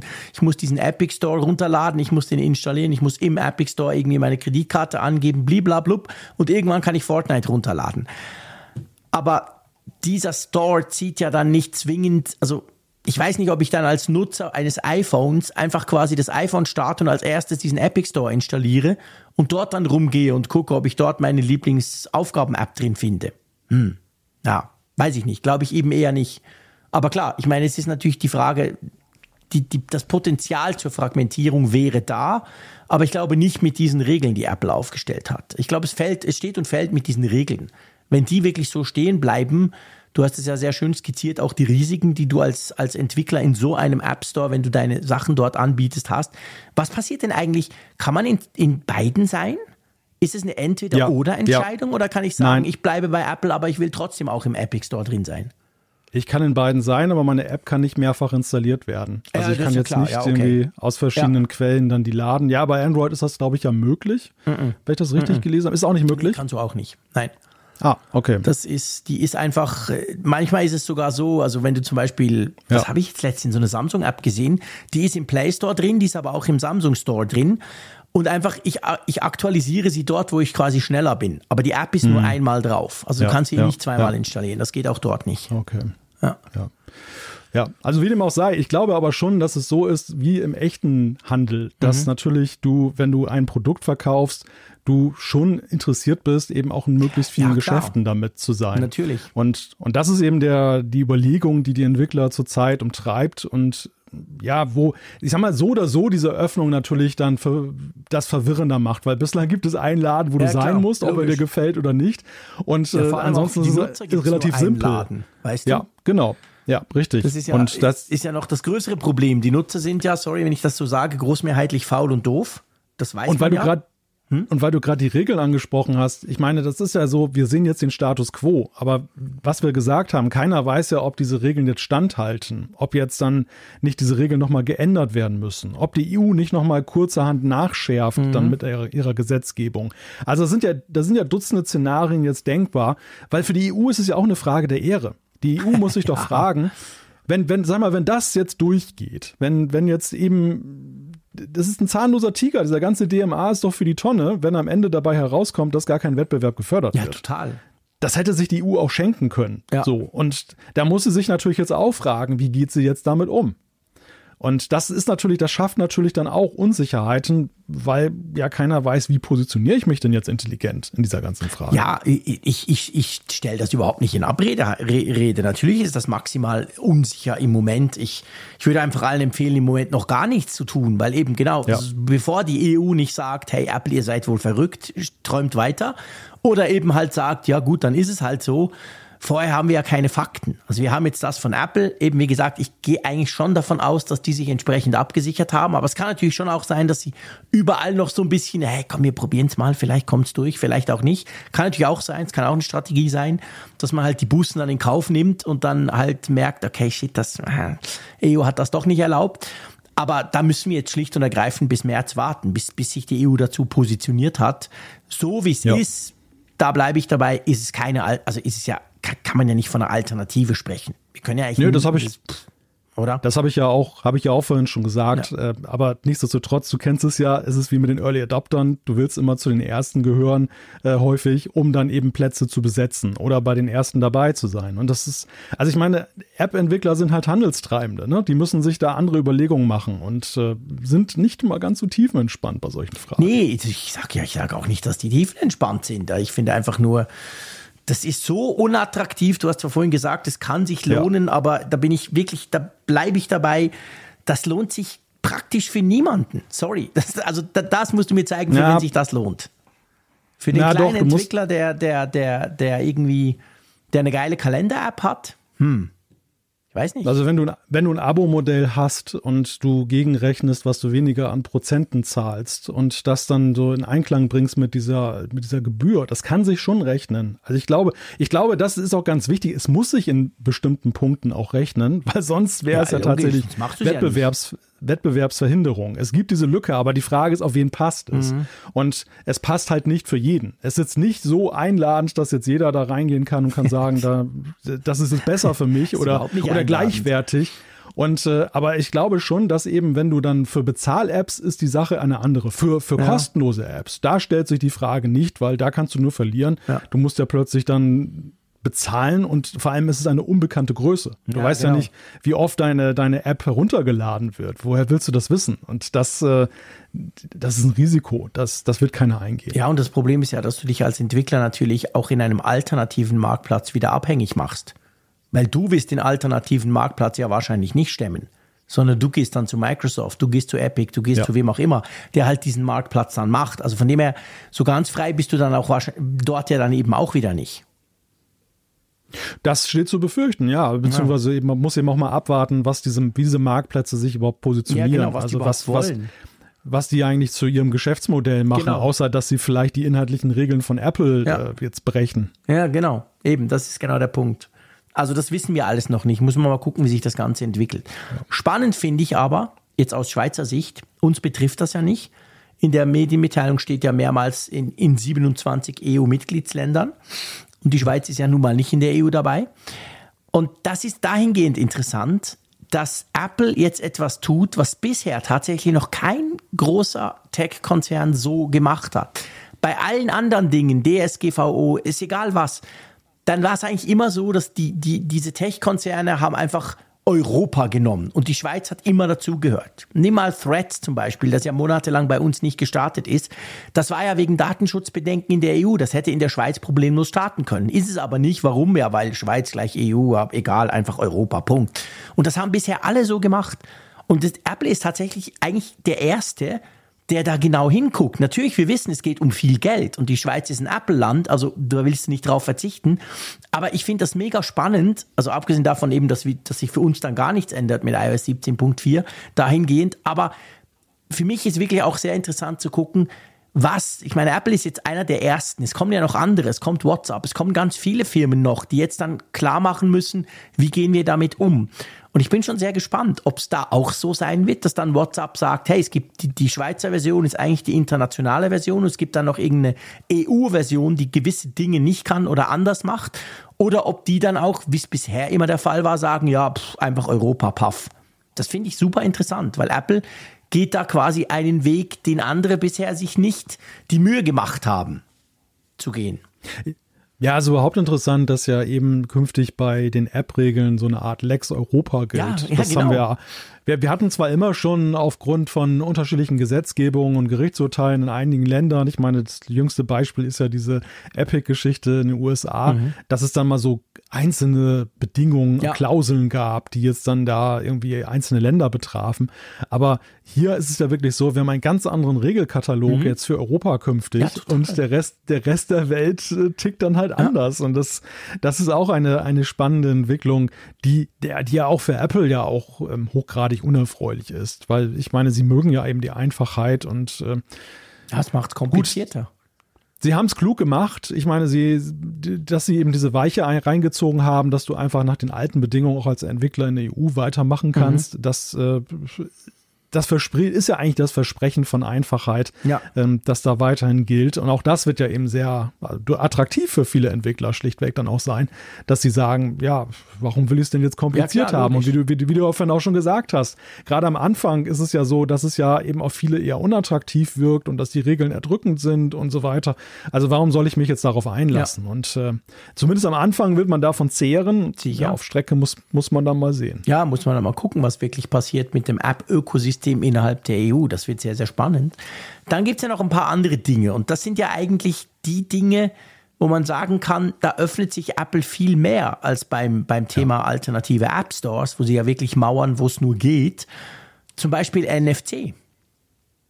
Ja, das, äh, das, das hatte sich ja schon im Vorfeld mhm. abgezeichnet. Wir hatten, glaube ich, auch mal Apfelfunk ja schon ja. drüber gesprochen, dass ja eben Apple jetzt dann da eingewilligt hat, den vollen Zugriff auf diese NFC-Schnittstelle über neue Schnittstellen zu ermöglichen. Also sprich, dass eben auch alternative Zahlungskarten dort vollwertig sowie Apple Pay verwendet werden können, dass alternative Wallets dann mhm. auch möglich sind zu eben Apples Wallet. Das steht jetzt auch nochmal explizit da drin. Ja. Das ist soweit so bekannt. Spannender finde ich ja persönlich dann schon, dass jetzt auch, und das war ja schon letztes Jahr so gemunkelt worden, es hieß ja schon, Google hätte auch schon begonnen mit den ersten Tests und so, dass jetzt freie Browser-Engines mhm. dann auch möglich sind. Also nicht mehr alles mit WebKit, dem Unterbau von Apple, funktioniert, vordergründig Chrome, aber mhm. im Untergrund WebKit, sondern dass jetzt eben auch dann die zugrunde liegenden Engines dann auch eingesetzt werden. Ja, dürfen. genau, das finde ich auch super spannend. Das ist tatsächlich auch der Teil, der mich persönlich traurig macht, weil wir das in der Schweiz ja auch nicht haben. Also das ist etwas, ich ehrlich gesagt, die alternativen App Stores in der Art, pff, weiß ich nicht, ob ich, also ich würde es wahrscheinlich mal ausprobieren, klar, aus journalistischem Interesse, aber ob ich das dann wirklich äh, auch nutzen würde. Aber zum Beispiel die Browser Engines finde ich sehr spannend, weil, vielleicht noch mal ganz kurz erklärt, Ihr habt jetzt schon Firefox, Chrome und äh, Microsoft Edge und den Chrome-Browser auf neben Safari auf eurem iPhone vielleicht oder könnt das installieren. Ihr könnt auch den Standard-Browser schon wählen. Aber Fakt ist halt, die, die, die Maschine, die Engine, die eigentlich die Webseiten rendert, also die eigentlich letztendlich die ganze Sprache umsetzt, das ist immer die gleiche, das muss WebKit sein. Und jetzt in Zukunft wird es eben möglich sein, dass das auch die von Chrome sein kann, die von Firefox, die von was auch immer. Also man dann wirklich einen wirklich echten anderen Browser hat, das finde ich schon sehr interessant und es soll wohl auch bei iOS 17.4 dann, dann einen Auswahldialog geben, so wie früher bei Microsoft oder bei Windows. Ja, genau, ein Wiedersehen mit dem alten Auswahldialog, der ja auch in Europa damals ja eben dann äh, eingeführt wurde, mhm. Weil Microsoft dazu Klar. verdonnert wurde, dass sie eben nicht nur den Internet Explorer vorinstallieren dürfen. So wird es auch bei Apple dann halt künftig die Auswahl geben zwischen diversen Browsern. Mhm. Interessant finde ich an diesem Auswahldialog, da sind natürlich die Bekannten dabei, aber da sind auch relativ unbekannte Browser dabei, die ich jetzt ja, noch total, gar nicht kannte. Gell? Ja, das ging mir auch so. Also neben den, denen, die man kennt, hat es da tatsächlich welche, von denen ich noch nie gehört hatte. Wo ich dachte, krass, sind die groß genug, dass die da quasi auf, auftauchen können. Ja. Ja. Ja. Auf jeden Fall, das ist eine coole Sache, finde ich auch. Das finde ich spannend. Und dann ist ja so, Cloud Gaming Dienste werden möglich, oh ja. was ja bisher etwas war, was Apple nicht wollte auf seiner Plattform. Also zum Beispiel Xbox Cloud Gaming, dass du halt Spiele über die Cloud spielen kannst und dann selber gar nicht installieren musst. Das kommt auch. Das kommt auch, genau. Das, das ist natürlich auch für Apple ja eine harte Konkurrenz, ja eben ja. zu ihrem Spieleangebot, was sie auf der Plattform haben und was sie ja gerne eigentlich auch ausweiten würden. Mhm. Gerade der, die M3-Prozessorgeneration hat ja eben sehr viele Features auch gebracht bei der GPU, die ja nun auch dann Spiele dann noch spannender machen für die Plattform. Aber da sind sie jetzt auch eingewilligt, dass sie jetzt dann äh, künftig das da frei machen. Ja, ganz genau.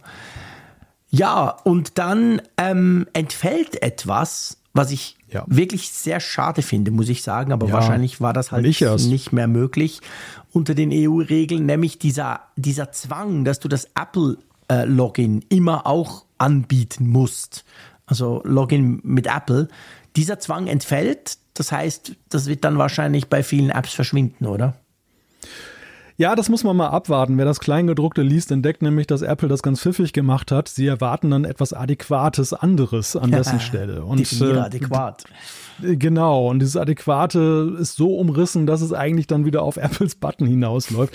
Was ich, was ich mir aber tatsächlich wünschen würde, muss ja, ich dir sagen. Ja, ich Denn auch denn ich fand das eine der besten Einrichtungen der letzten Jahre, dass man, das, das, das war ja eigentlich auch gar nicht mal Apple, die das jetzt eingeführt haben, es war eine Reaktion. Es war eine Reaktion darauf, dass du an allen möglichen Stellen diese typischen Datensammler mit ihren ja. Login-Button hatte. Da hatte Facebook, Google. Twitter, Meta, Google. Und im Endeffekt dann Apple ja dem etwas entgegengesetzt hat mit dem Versprechen, dass es einen besseren Datenschutz hat und dass du zum Beispiel nicht deine Original-E-Mail-Adresse ja. da preisgeben musst. Und das haben sie eingefordert, dass wenn diese anderen Buttons verwendet werden, muss auch der Apple-Button dann da mit mhm. dabei sein. Es war ja eben auch nicht so, dass sie gesagt haben, nur unser Button nee, nee, muss, muss da sein, sondern sie haben ganz klar gesagt, wenn die anderen dabei sind, muss unser mit dabei ja. sein. Und das fand, ich fand das persönlich fair. Und ich, ich fand auch. das vor allem auch ja. für, für die Nutzer eine tolle Sache. Das äh, berührt mich schon so ein bisschen, dass das jetzt wegfällt. Aber wie gesagt, ich hoffe auf das Kleingedruckte an der Stelle. Ja, das wäre schön. Das wäre tatsächlich schön, weil es gibt natürlich ganz viele Dinge. Ich meine, beim NFC ist ja auch so, da kommt man schon verschiedenste Stimmen lesen. Schön und gut. Aber führt denn das dann dazu, dass jede Bank mit ihrem eigenen NFC-Kartendings um die Ecke kommt und dann zum Beispiel Apple Pay wieder vernachlässigt oder sogar wegmacht, was natürlich für die Nutzer ein riesen Nachteil wäre. Also äh, viele dieser Funktionen haben zumindest potenziell auch wirklich massive Nachteile, je nachdem, wie die Funktion dann aufgenommen wird. Oder die Einschränkung, sagen wir es mal so. Ja, ja, das ist ja auch so die, ja, worauf Apple, glaube ich, nicht hofft, sondern sie hätten, haben ja gehofft, dass es gar nicht so kommt. Aber was, was jetzt natürlich dann zutage kommen könnte, dass eben diese Liberalisierung vieler Bereiche dann des, des iPhones ja nicht unbedingt sich vorteilhaft auswirkt, mhm, sondern genau. dass eben dann auch die Nutzer sehen. Und das ist auch etwas, was man ja auch in den Kommentaren einiger Nutzer dann auch sehen kann, die finden das gar nicht gut. Ja. Also es ist ja mitnichten so, dass die EU da alle hinter sich weiß, sondern ähm, dass, dass da eben auch sehr viele Nutzer sind, die sagen, ja, es war aber gerade meine Entscheidung, ja, eben nicht diese, diese offene System mhm. zu haben und nicht eben diese vielen Fallstricke, mhm. die damit einhergehen, wenn ich diese offenen Schnittstellen und alles ja, Mögliche habe. Nicht diese, diese, überhaupt zum Beispiel nicht diese Entscheidungen treffen zu müssen, weil ja. es einfach, it ja. just works und es ist eben ein, ein, ein, ein sicheres System. Also ich meine, mir geht es ja ganz ähnlich. Ich bin sehr, sehr kritisch gegenüber diesen Dingen, die da eingeführt werden müssen. Klar, man muss mal schauen, wie sie wirklich eingeführt werden, aber weil ich letztendlich mir jetzt auch aus Nutzerperspektive sage, hey, aber pff, sorry, es funktioniert. Das Problem ist halt das Finanzielle, das, das Ganze, es geht natürlich um Kontrolle. Da, da hat natürlich Apple unbestritten einfach einen eine riesige Kraft, die, die nur sie haben im Moment und dass das nicht irgendwo, dass das vielen nicht passt und der EU ganz, ganz erst recht nicht, kann ich auch nachvollziehen, aber für mich als Nutzer muss das schon zuerst beweisen, ob ich da überhaupt irgendeinen Vorteil habe. Im Moment sehe ich das nicht so wirklich, vielleicht so in kleinen Details, eben das mit dem Browser und so, aber en general muss ich sagen, pff, für mich müsst ihr das nicht tun.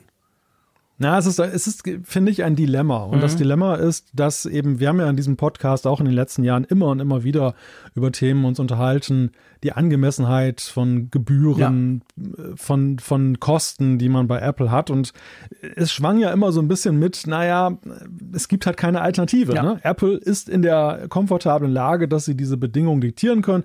Wir können das, wir können das annehmen oder wir können es sein lassen. Und ähm, jetzt ist halt eine Situation da, wo eben dann versucht wird, das ein wenig dann zu regulieren. Aber ja, die, die Idee ist gut, die, die Umsetzung eben, ja, ja ist dann, mag, mag dann doch keiner so wirklich haben. Ne? Ja, aber es ist halt, wie du sagst, es ist genau das klassische Dilemma. Wir alle wissen aus der Wirtschaftsgeschichte oder Lehre, ein Monopol artet zwangsläufig aus und führt zwangsläufig zu gigantischen Gebühren. Und man kann ja eigentlich könnte man es ja umdrehen. Man könnte sagen, wäre Apple nicht so ein abartiger Gierhals, dann bräuchte es das alles nicht. Wenn Apple moderate Gebühren, die jedem einleuchten, der sagt, hey, dafür macht Apple das ganze Management und das ganze Zahlungszeug, alles gut, dann wäre das ja kein Problem. Aber so funktioniert es halt einfach nicht. Wenn jemand diese Kontrolle ausübt, dann wird er irgendwann anfangen, die Preise nach oben zu, zu, zu drücken. Das mhm. ist halt einfach so. Und das ja. ist eigentlich das Problem, weißt du? Ja, ich sehe ich sehe Apple in dem Zusammenhang so ein bisschen als den, den Goldgräber, der irgendwo angefangen hat, mit der Spitzhacke ein, ein Loch zu graben. Alle, die um drum herum standen, haben so ein bisschen gelacht und haben gesagt, oh, mach mal.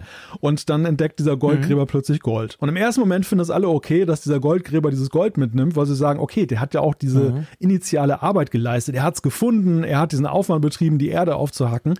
Nur bei einem bestimmten Punkt fangen dann alle an und sagen, okay, jetzt hast du aber genug Gold im Sack. Ne? Mhm. Jetzt, äh, jetzt wollen wir auch alle mal ein bisschen was von dem Gold abhaben, was du da schürfst. Das kann ja nicht sein, dass nur du dir das ganze Gold in die Tasche steckst. Und das ist so, ja, und das ist so das Dilemma. Und äh, jetzt diese die Realität zeigt jetzt ja auf, dass das, was eben in der, in der, Theorie wünschenswert ist, damit die Preise ein bisschen reguliert werden, damit sie abgeklopft werden auf, ob sie wirklich dann marktgerecht sind, dass das aber eigentlich ja eben viel wegnimmt von dem, was den Charme dieses Ecosystems ja, ja eben auch bislang ausgemacht hat. Und die EU ist dann jetzt so ein bisschen die internationale Teststrecke mhm. dafür, kann man Absolut. in gewisser Weise sagen. Ja, genau. Also die ganze Welt, die ganze Welt wird ja auch darauf gucken. Und man sieht das ja auch in der medialen Betrachtung ja, jetzt, dass ja auch in den Vereinigten Staaten schaut man schon gespannt darauf hin, was, ich meine, es waren auch viele, interessanterweise viele US-Medien, die sehr intensiv sich sehr, damit auseinandergesetzt sehr, haben, ja. mit der Frage, war ja auch nicht so ganz klar. Anfangs wurde mhm. auch belächelt, auch die EU und so weiter, unwichtiger Staatenbund und so. Aber so ist es jetzt ja nicht. Ja. Man guckt schon hin. Ja, die EU ist halt wirklich der erste Staatenbund und der überhaupt, die das halt so krass versuchen durchzusetzen. Ob es dann klappt oder nicht, werden wir sehen, haben wir jetzt gerade diskutiert. Und das hat natürlich eine Signalwirkung, weil letztendlich, ich sage mal, dieses Unbehagen, dass man halt sieht, boah, da hat einer, ich bleib mal bei deiner, bei deinem Beispiel, da hat einer gegraben, aber inzwischen baut er eben krasse Zäune und gräbt weiter ohne Ende. Und so, ähm, dieses, dieses, das, das weckt ja bei vielen Unbehagen, auch selbst in den USA, obwohl die Firma ja aus den USA kommt und man kann noch sagen, okay, vielleicht noch so ein gewisser Schutz da ist, aber selbst dort wird das nicht einfach so, ja, lassen wir die mal machen. Und von dem her gesehen denke ich schon, dass das unter Umständen Signalwirkung haben könnte. Das ist sich auch Apple bewusst. Das spielt sicher auch eine Rolle im, im Bezug darauf, kein Millimeter nachzugeben und das ganze System so ein bisschen versuchen, ad, ad absurdum zu führen. So nach dem Motto, guck, es, es bringt eigentlich gar nichts, Freunde, hört, gar, hört auf, ihr müsst nicht selber auch noch sowas versuchen, lasst wie es ist. Also das ist natürlich das Signal, das Apple ja auch aussendet in die ganze Welt. Ja, es ist im hohen Maße eine gesellschaftliche Frage. Mhm. Also ab wann äh, hat die Gemeinschaft ein Recht darauf, dann eben das äh, zu vergesellschaften, diese ganze Sache? Oder ist es nicht letzten Endes dann einfach, ich meine, Apple steht auf dem Standpunkt, wir haben zuerst nach Gold gegraben, wir haben es die ganze Zeit schon so gemacht, wir wollen es weiter so mhm. machen. Eine sehr legitime Position. Man kann es gut nachvollziehen, dass sie das eben so, diesen Weg äh, machen. Und jetzt kommen halt die anderen und sagen, ja, aber das ist ja eigentlich jetzt in der, ihr seid so groß geworden und so gewaltig und habt jetzt schon so viel, das kann ja eigentlich nicht weitergehen. Das passt nicht zu eben einem fairen Wettbewerb und einer, auch hier, sag mal, die, die, das Machtgefälle, was da ja auch ja, entsteht klar. dadurch, ne? Dass, dass sie es eben. ist ja auch kein weil, fairer Wettbewerb.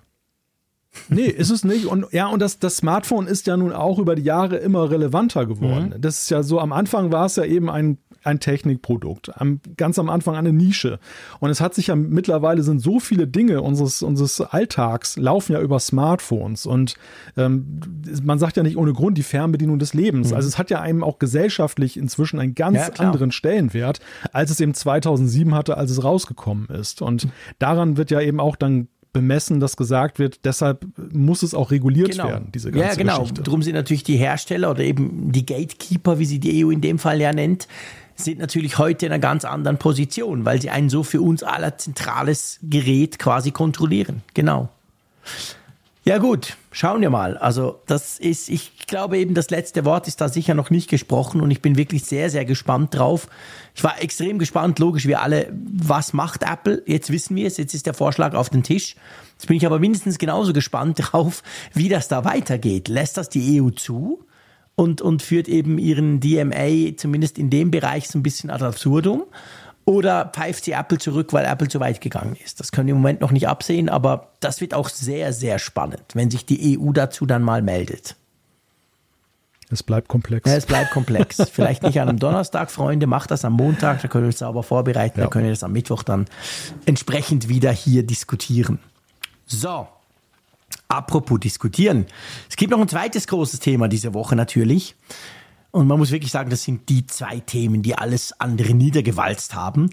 Und zwar geht es natürlich um die Vision Pro. Ihr wisst wahrscheinlich, dass am 2. Februar, sprich am Freitag, je nachdem, wann ihr das hört, ähm, kommt die Vision Pro in den USA in den Verkauf. Und wie immer, Zwei Tage vorher kamen die ersten Reviews und das war auch dieses Mal so, beziehungsweise drei Tage vorher, gestern am Dienstag Nachmittag kamen die ersten Reviews von der Vision Pro und das waren eben Reviews von Leuten, die das ausprobiert haben, die die testen konnten und nicht quasi Apple, die irgendwas sagt.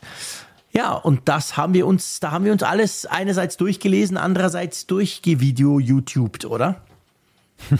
ja, das waren ja die einschlägigen Influencer und äh, Journalisten in den USA, die sich ja schon abzeichneten, als jetzt dann diese Sessions waren, wo dann nochmal das Spatial Video gezeigt wurde.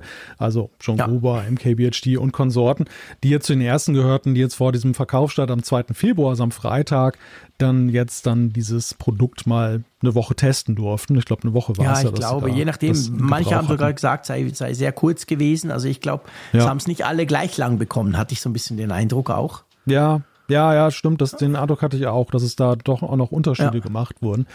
Ja, aber jetzt haben wir ja zum ersten Mal so einen ziemlich vergleichsweise unverblümten Blick ja. auf das Gerät bekommen. Also nicht irgendwie eine kontrollierte Session bei Apple von 30 Minuten, sondern die haben das ja wirklich mal frei genutzt und haben sich ja auch dann mit vielen Aspekten auseinandergesetzt, wo wir auch Fragen zu hatten. Mhm. Und gehen wir doch mal so ein paar Punkte mhm. durch. Gehen wir, fangen wir mal mit der Hardware an sich an. Mhm. So, was ist dein Eindruck jetzt nach diesen Reviews, nach alledem, was du ja so vorher an anderen Videos und Erzählungen so gehört hast? Ja, eigentlich deckt sich das, was die Hardware anbelangt, so ein bisschen auch mit dem, was ich erwartet hatte. Also auf der einen Seite schon auch so eine eine gewisse Begeisterung, also diese, diese Steuerung über, über Auge und über, über ähm, dann entsprechend, wie du mit den Fingern schnippst quasi, die muss wirklich ja gut sein. Das hat sehr viele ja sehr beeindruckt, dass das überhaupt einfach so funktioniert. Die Hardware selber, diese vielen Kameras und alles und auch vor allem das, das Bild, also der, der Bildschirm, der muss ja auch sehr, sehr, das muss schon sehr eindrücklich sein. Aber bei allem, und das fand ich eigentlich spannend, bei allem gibt es so ein, so ein Aber. Also quasi ganz viel ist einerseits super faszinierend, hat aber dann so Einschränkungen. Zum Beispiel, man, man, einige haben darüber gesprochen, wie viel siehst du denn in dieser Brille? Also quasi, wenn du durch diese Brille durchguckst, wie weit ist denn dein Gesichtsfeld? Das ist ja bei VR oder überhaupt mhm. bei diesen, diesen Mixed Reality Brillen ja ein Riesenthema, egal bei welcher. Was siehst du? Also bist du eingeschränkt, quasi links, rechts? Weil wir haben ja ein Riesensichtfeld eigentlich. Wenn ich gerade ausgucke, sehe ich auf der Seite auch noch. Und bei diesen Brillen ist das logischerweise nie so, wie wenn du einfach aus deinem Auge rausguckst. Und da gab es zum Beispiel so, so gewisse, die haben gesagt, das ist weniger als bei einer Quest 3. Viele haben es natürlich logischerweise mit der Quest 3 verglichen. Wir haben das im Vorfeld ja auch immer wieder thematisiert, weil wir beide die auch haben von Meta, die letzte VR-Brille von Meta. Das soll wohl so ein bisschen weniger sein. Da gab es schon gleich welche, die sich, die, die dachten, wow, ist ja krass. Ich sag da klar, hey, Freunde, erstmal abwarten.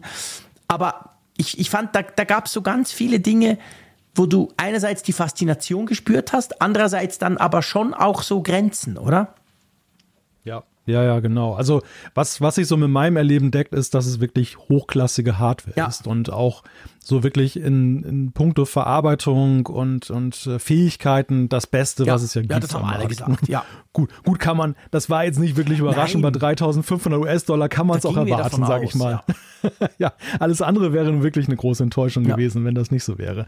Aber was sich eben auch bewahrheitet hat, ist, und ich finde, normalerweise diese erste Runde der Rezensenten, die sind ja eher so ein bisschen bekannt dafür, dass sie das sehr euphorisch sehen. Das ist so eine Praise Round, ja immer ganz am Anfang ist. Und ich fand, es war, es schimmerte schon hier und da eben durch, dass auch über diese Frage Tragekomfort durch Gewicht zum Beispiel, mag ich das den ganzen Tag tragen und so, dann doch durchzuhören war, ähm, dass das kritisch gesehen ja, sehr. wird. Mitunter. Also ich fand, ich fand eigentlich schon. Also ich fand, gerade The Verge, fand ich, hat das sehr schön herausgearbeitet. Auch so diese, dieses Hin- und Herpendeln zwischen einerseits schon faszinierenden Dingen und auch Möglichkeiten, andererseits aber auch irgendwo durch gewisse Ernüchterungen. Ähm, klar, ich fand Gruber war, war sehr euphorisch. Also der, er war schon. Ja, Gruber, Gruber finden wir alles gut. Genau, ja, genau. Also da, da fand ich schon, wow, das ist fast so iJustine-Niveau, die er natürlich das auch immer völlig ausflippt vor Begeisterung. Ja, wobei, Wobei selbst Gruber, also bei Gruber musst du wirklich extremst auf die Feinheiten ja. achten. Und, und du wirst niemals im Fazit ein, eine negative Kritik da oder eine wirklich fundamental negative Kritik lesen. Aber selbst bei ihm schimmerte so in seinem, seinem sehr langen Review hier und da durch, dass ich gemerkt habe, okay, auch Gruber hat, hat ja. Wenn und Aber festgestellt. Ja, absolut, klar. Aber er hat halt, ich meine, er leitet es ein quasi so ähnlich wie damals das iPhone eingeleitet wurde. Ja, Natürlich ja, ein kleiner ja, Kniff, aber das machst du ja nicht zufällig sowas. Das ist ja schon, damit transportierst du was. Also er geht schon davon aus, dass eine groß, das ist was Großes quasi. Da waren andere hm. weniger euphorisch. Ich fand zum Beispiel sehr, sehr spannend, das habe ich bei The Verge gesehen. Der beschreibt sehr gut, der, der, der Chefredakteur von The Verge, diese, diese Steuerung, wo er sagt, hey, geile Sache, aber er sagt auch, und ich fand das mega spannend, er sagte so, alle anderen Arten der Steuerung, Maus, Touchpad oder auch Keyboard, da sind wir direkt am Keyboard und wir interagieren direkt damit mit dem Teil. Da ist es ja mhm. so, eine Kamera guckt, was ich mache und dann mache ich was und da guckt noch mal ein Sensor, ist es jetzt der Finger und das wird dann umgesetzt. Und er spricht davon, das sei krass spannend, wie gut das funktioniert, bis es dann nicht funktioniert. Also zwischendurch funktioniert es nicht das erstaunt wahrscheinlich niemanden. Hey, it's just a computer. Auch der spinnt zwischendurch. Und dass ihn das dann so ein bisschen rausreißt, dass er dann so merkt, ah, es ist eben doch künstlich, auch wenn man fast vergisst, dass man da so, so ein Teil auf dem Kopf hat. Ja. Das fand ich sehr spannend bei ihm. Ich konnte mir das sehr gut vorstellen, dass das vielleicht wirklich ja. was ist, was die Leute zwischendurch wieder so, weißt du, rausreißt aus dieser völligen Immersion. Ich bin in einer anderen Welt drin. Ja, mich erinnert das so ein bisschen an dieses klassische iPad-Dilemma. Weißt du, dass ähm, das iPad ja mhm. von Anfang an auch als Produktivgerät ja dann mhm. dargestellt wurde, aber effektiv ja von der ganzen Steuerung her eher so ein Consumergerät ja, genau, ist. Genau. Du, diese, diese ganze Touch-Bedienung dann äh, zielt ja eher so auf, ab, dass du nur das Nötigste ja. drückst, um dann deinen Film zu starten und zu gucken. Und so, so ähnlich empfinde mhm. ich die Steuerung am Ende bei der Vision Pro auch. Ja, also so, so genial ja dieses Prinzip ist. Mhm. Und man muss ja wirklich sagen, das hat mich ja, das fasziniert mich ja bis heute. Absolut. Wie genial das ist, diese Augensteuerung, wie akkurat das läuft. Aber äh, ich würde da auch nicht auf die Idee kommen, und das haben diese ganzen Tester ja auch nicht gemacht. Die haben am Ende alle ein Bluetooth-Keyboard genommen und haben damit genau. dann Texte ja, geschrieben. Genau. Die, die haben zwar pro forma mal die Bildschirmtastatur dann da gezeigt, mhm. ne? wie geht denn genau. das überhaupt? Aber keiner ist auf den Trichter gekommen und hat gesagt, ich schreibe meine Texte nee, jetzt alle in der Luft. Nee, keiner nein. hat das gesagt. Und, und das ist äh, vielleicht ja eben auch so ein Punkt, wo eben dieser Anspruch immer mit, mitschwingt, nach dem Motto, ja, eigentlich ist es ja so das Zurücklassen der alten Technik, ja. aber irgendwie so ganz, so wenn es um die Steuerung geht, na, ja, dann genau. braucht man ja vielleicht doch ein so Keyboard. Ganz zurücklassen äh, liegt vielleicht eben doch nicht drin. Ja, ganz genau. Das war spannend. Was, glaube ich, also mir ging es so, äh, durch die Bank eine Enttäuschung war, war ja dieses Außendisplay. Ja, das Also da hat offensichtlich, und das fand ich, haben alle haben das erwähnt, ähm, du hast die Werbung ja gesehen. Man hat diese, diese, ja. wo, wo, man so denkt, ja gut, wenn da jemand reinkommt, dann macht's flupp und der sieht meine Augen ganz groß und der sieht mich quasi und dann können wir da so ein bisschen. und dann hast du ja diese, haben sie alle versucht, das zu filmen. Und ich meine, du hast die Augen ja kaum gesehen. Das war eigentlich annähernd der gleiche Effekt wie auf den Bildern, die Apple ja. da gezeigt hat. Nein. Das ist wohl schon ein bisschen nicht ganz so krass. Also dieses Außendisplay, ja. oder? Ja, Apples Werbung hat ja suggeriert, dass es so ein bisschen ist wie weißt du, wie nach der Mondlandung, wo, wo du so eine kleine LED-Lampe in deinem Helm hast und die beleuchtet deine, mhm. deine, deine, Augenpartie. Und das sieht halt so aus, als wenn du jetzt in dem Glas bist und dann deine Augen werden ein bisschen genau, beleuchtet. Du siehst durch quasi. Was wir aber, was wir aber tatsächlich ja jetzt sehen, in, zumindest in den Darstellungen, die wir jetzt bekommen haben durch diese ersten Reviews, ist, dass da ziemlich, ja, so wie gemalt aussehende Augen sind, mhm. wenn du sie überhaupt erkennen kannst, ähm, die auch mitunter dann geschlossen aussehen, obwohl sie geöffnet sind. Und das Ganze aber ist so extrem dunkel, dass du wirklich ganz genau hinsehen musst, was das überhaupt genau. ist, was da drin zu sehen ist. Also ich kann schon sehr gut verstehen, warum Apple damals in Cupertino darauf verzichtet hat, jetzt mal ja. dieses Feature zu zeigen und warum sie es auch die ganze Zeit danach mhm. äh, dann nicht so präsentiert haben. Ja, genau. Also es ist nicht so, dass man von außen denkt, man sieht da rein und man sieht den Malte komplett oder so, sondern ja. das ist mh, hm, offensichtlich eher so gimmicky. Batterielaufzeit, ich glaube, alle sprechen von ungefähr zweieinhalb Stunden, oder? Ja, bisschen besser ja sogar ja. als jetzt Apple dann mit den zwei ja, Stunden genau.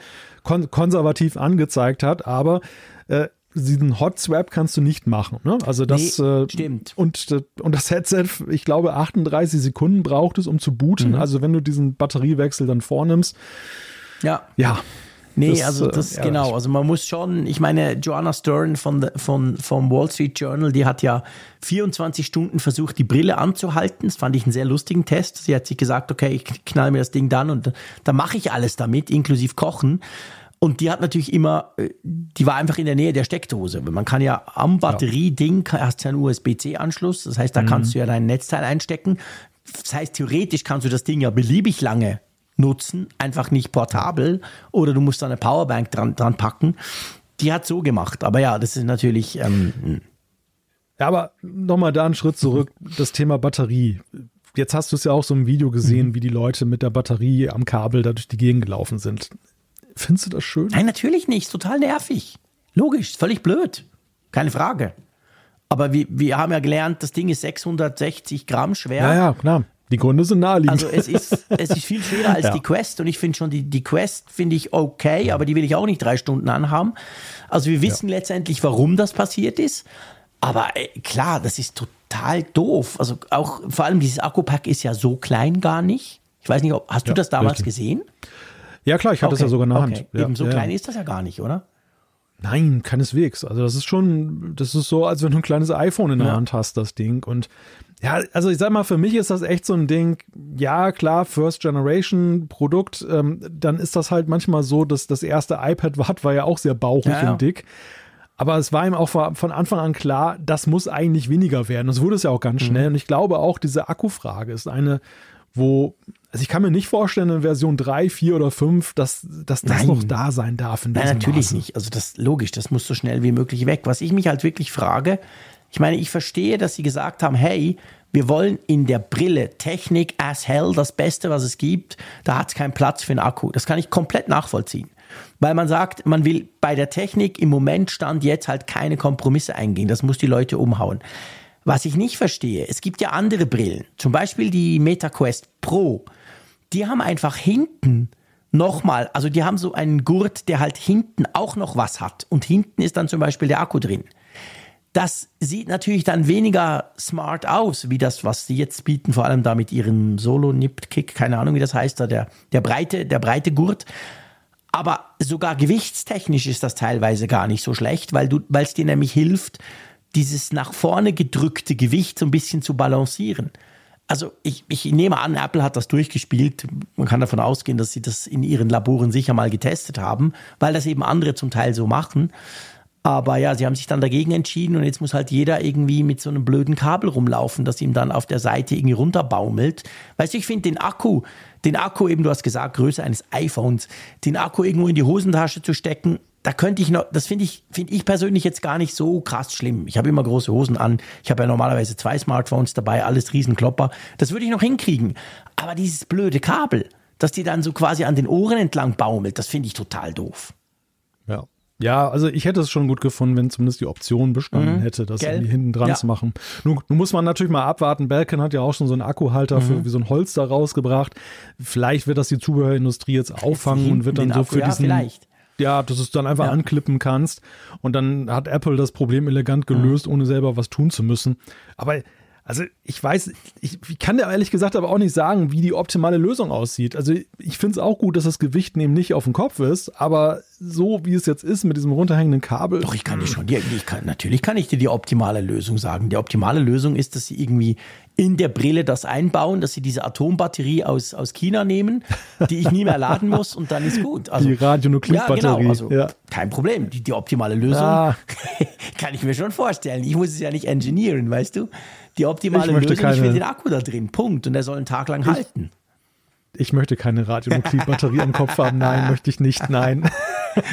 nee, aber du weißt, was ich meine. Wir alle wollen ja, so eine ja, Brille, die leichter ist, aber den ganzen Tag hält, ja. ohne irgendwas mit uns rumschleppen zu müssen. Das ist das Endziel, selbstverständlich. Aber offensichtlich sind wir noch nicht da. Genau. Ja, das ist vielleicht einfach der Punkt, dass es im Moment einfach noch keine befriedigende mhm. Lösung für dieses Problem gibt. Ja. Ja, genau. Also das ist, das ist so ein bisschen, und es ist halt wirklich sehr proprietär. Also der Anschluss ist ja proprietär, ja. das ist nicht irgendwie MagSafe oder so, sondern den klickst du so dran und drehst es dann irgendwie und dann ist es wohl arretiert. Also der Anschluss vom, vom, vom Battery Pack an der, an der Vision Pro. Das Battery Pack selber kann man, glaube ich, das Kabel gar nicht abnehmen, soweit ich das gesehen habe.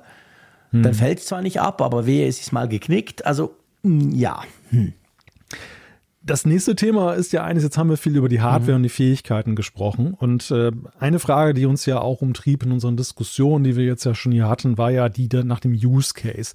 Wird es einen Use Case geben zum Release, der uns jetzt bislang verborgen geblieben ist? Oder wie kann man diese Brille überhaupt einsetzen? Da haben ja diese ersten Tests ja nun auch jenseits dem dessen, was Apple da so dargestellt hat, mal so aufgezeigt, was macht man denn so mit den ganzen Tag mit dieser Brille und vor allem, was empfiehlt sich am Ende des Tages, was du damit machen kannst? Was, was hast du da mitgenommen? Also siehst du für dich da einen Use Case? Ja, ich mache mich natürlich wieder lächerlich. Ich sehe tatsächlich einen Use Case. Und auch da, das Video von The Verge fand ich eigentlich fast das Beste von allen der hat angefangen, irgendwann unglaublich viele Fenster hin und her zu ballern. Und der hatte ja irgendwie 20 Fenster. Man kann ja offensichtlich das Fenster, also du kannst ein Fenster einer App, kannst du ja im Raum belegen. Und dann, wenn du den Kopf drehst, ist es wohl dort, wo du es quasi hingelegt hast. Und der hat dann ganz viele solche Dinge und das finde ich schon spannend. Also wenn ich meinen Bildschirm angucke und wir sind noch nicht beim Mac Virtual Display Zeugs, da sind so viele Tabs und so viele Fenster, die ich mir irgendwo hinklatsche, weil ich versuche, ganz viele Sachen auf einmal zu sehen. Sowas könnte ich mir tatsächlich vorstellen. Jetzt ist natürlich die Frage, was sind denn das für Fenster? Sind das nur Browserfenster oder sind das eben Apps? Wahrscheinlich eine Kombination aus beidem.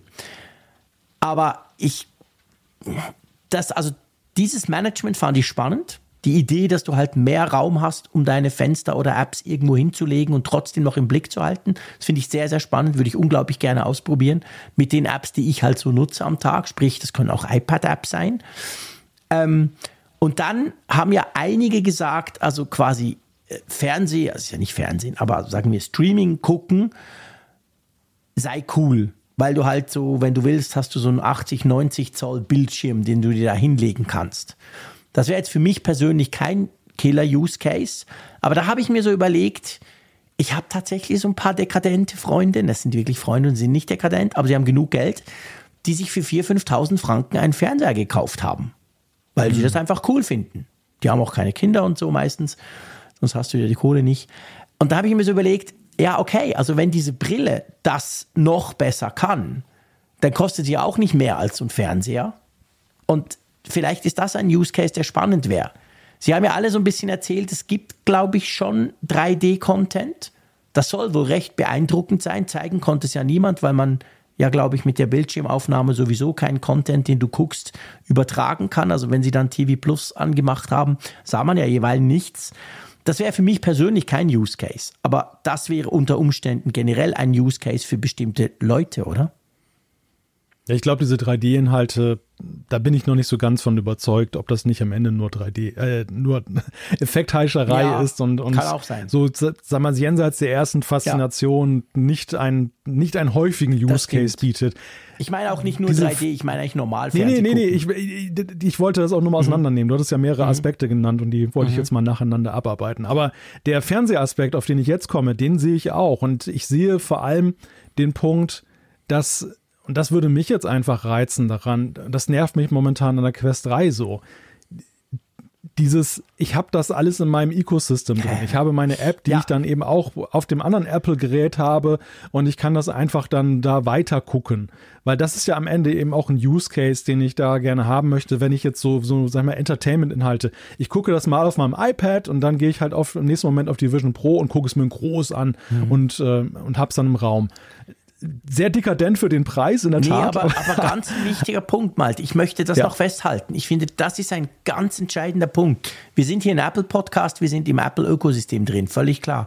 Aber nicht nur beim Entertainment, da auch. Aber was mich wirklich, das gebe ich zu, was mich sofort fasziniert hat, es haben doch alle diese Standard-App-Ansicht gezeigt, die du wohl am Anfang gleich hast. Da hast ja, du irgendwie, ja. ähm, wie heißt diese komische ähm, Mal-Notizen-App, die der Zeiger so geil Freeform. findet? Freeform, genau. Und, und dann ein paar andere.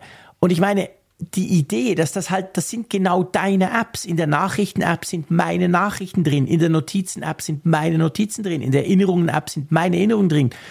Das ist riesenspannend, finde ich. Klar kaufst du dir wahrscheinlich nicht eine Brille, dass du deine Erinnerungen im 3D-Raum irgendwo hinpappen kannst, aber mich hat das mega fasziniert und, und, und mir eben bewusst gemacht, das ist ein Apple-Device, das ist im Apple-Ökosystem drin. Alles ist da, all dein Zeug ist quasi da, nur auf eine neue Art präsentiert.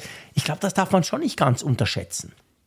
Nein, das darf man auf gar keinen Fall unterschätzen. Ich habe irgendwo einen Text gelesen, wo es dann hieß, auch jetzt mit Blick auf diese Spatial-Videos von wegen, ja, selbst dafür braucht man die Vision Pro nicht. Mhm. Man kann doch ganz einfach mit dem iPhone Spatial-Videos aufnehmen, die konvertieren. Wir haben das ja auch mal dargestellt. Und dann sideloade ich sie einfach ja, auf meine Quest genau. 3. Ja. ja. viel Spaß Machst dabei. Nie. Also, das ist genau der Punkt. Ja, eben, genau. Das ist halt blöd. Und, und es ist technisch möglich, aber es ist so umständlich, ja. man hat da keinen Bock drauf. Nee.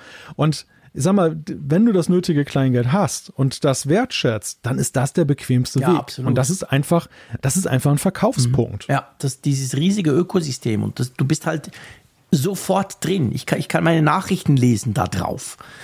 Also ich gebe zu, also die Faszination hat bei mir nicht nachgelassen durch diese Tests. Sie hat gewisse Dinge so ein bisschen bestätigt. Aber schon auch, ich muss sagen, viele Dinge, die ich an meinem Mac mache, ich möchte es zumindest ausprobieren. Ob ich bereit bin, so viel Geld auszugeben, um das nur auszuprobieren, sei jetzt mal dahingestellt. Zum ja. Glück stellt sich im ja. Moment diese Frage für uns in Europa noch nicht.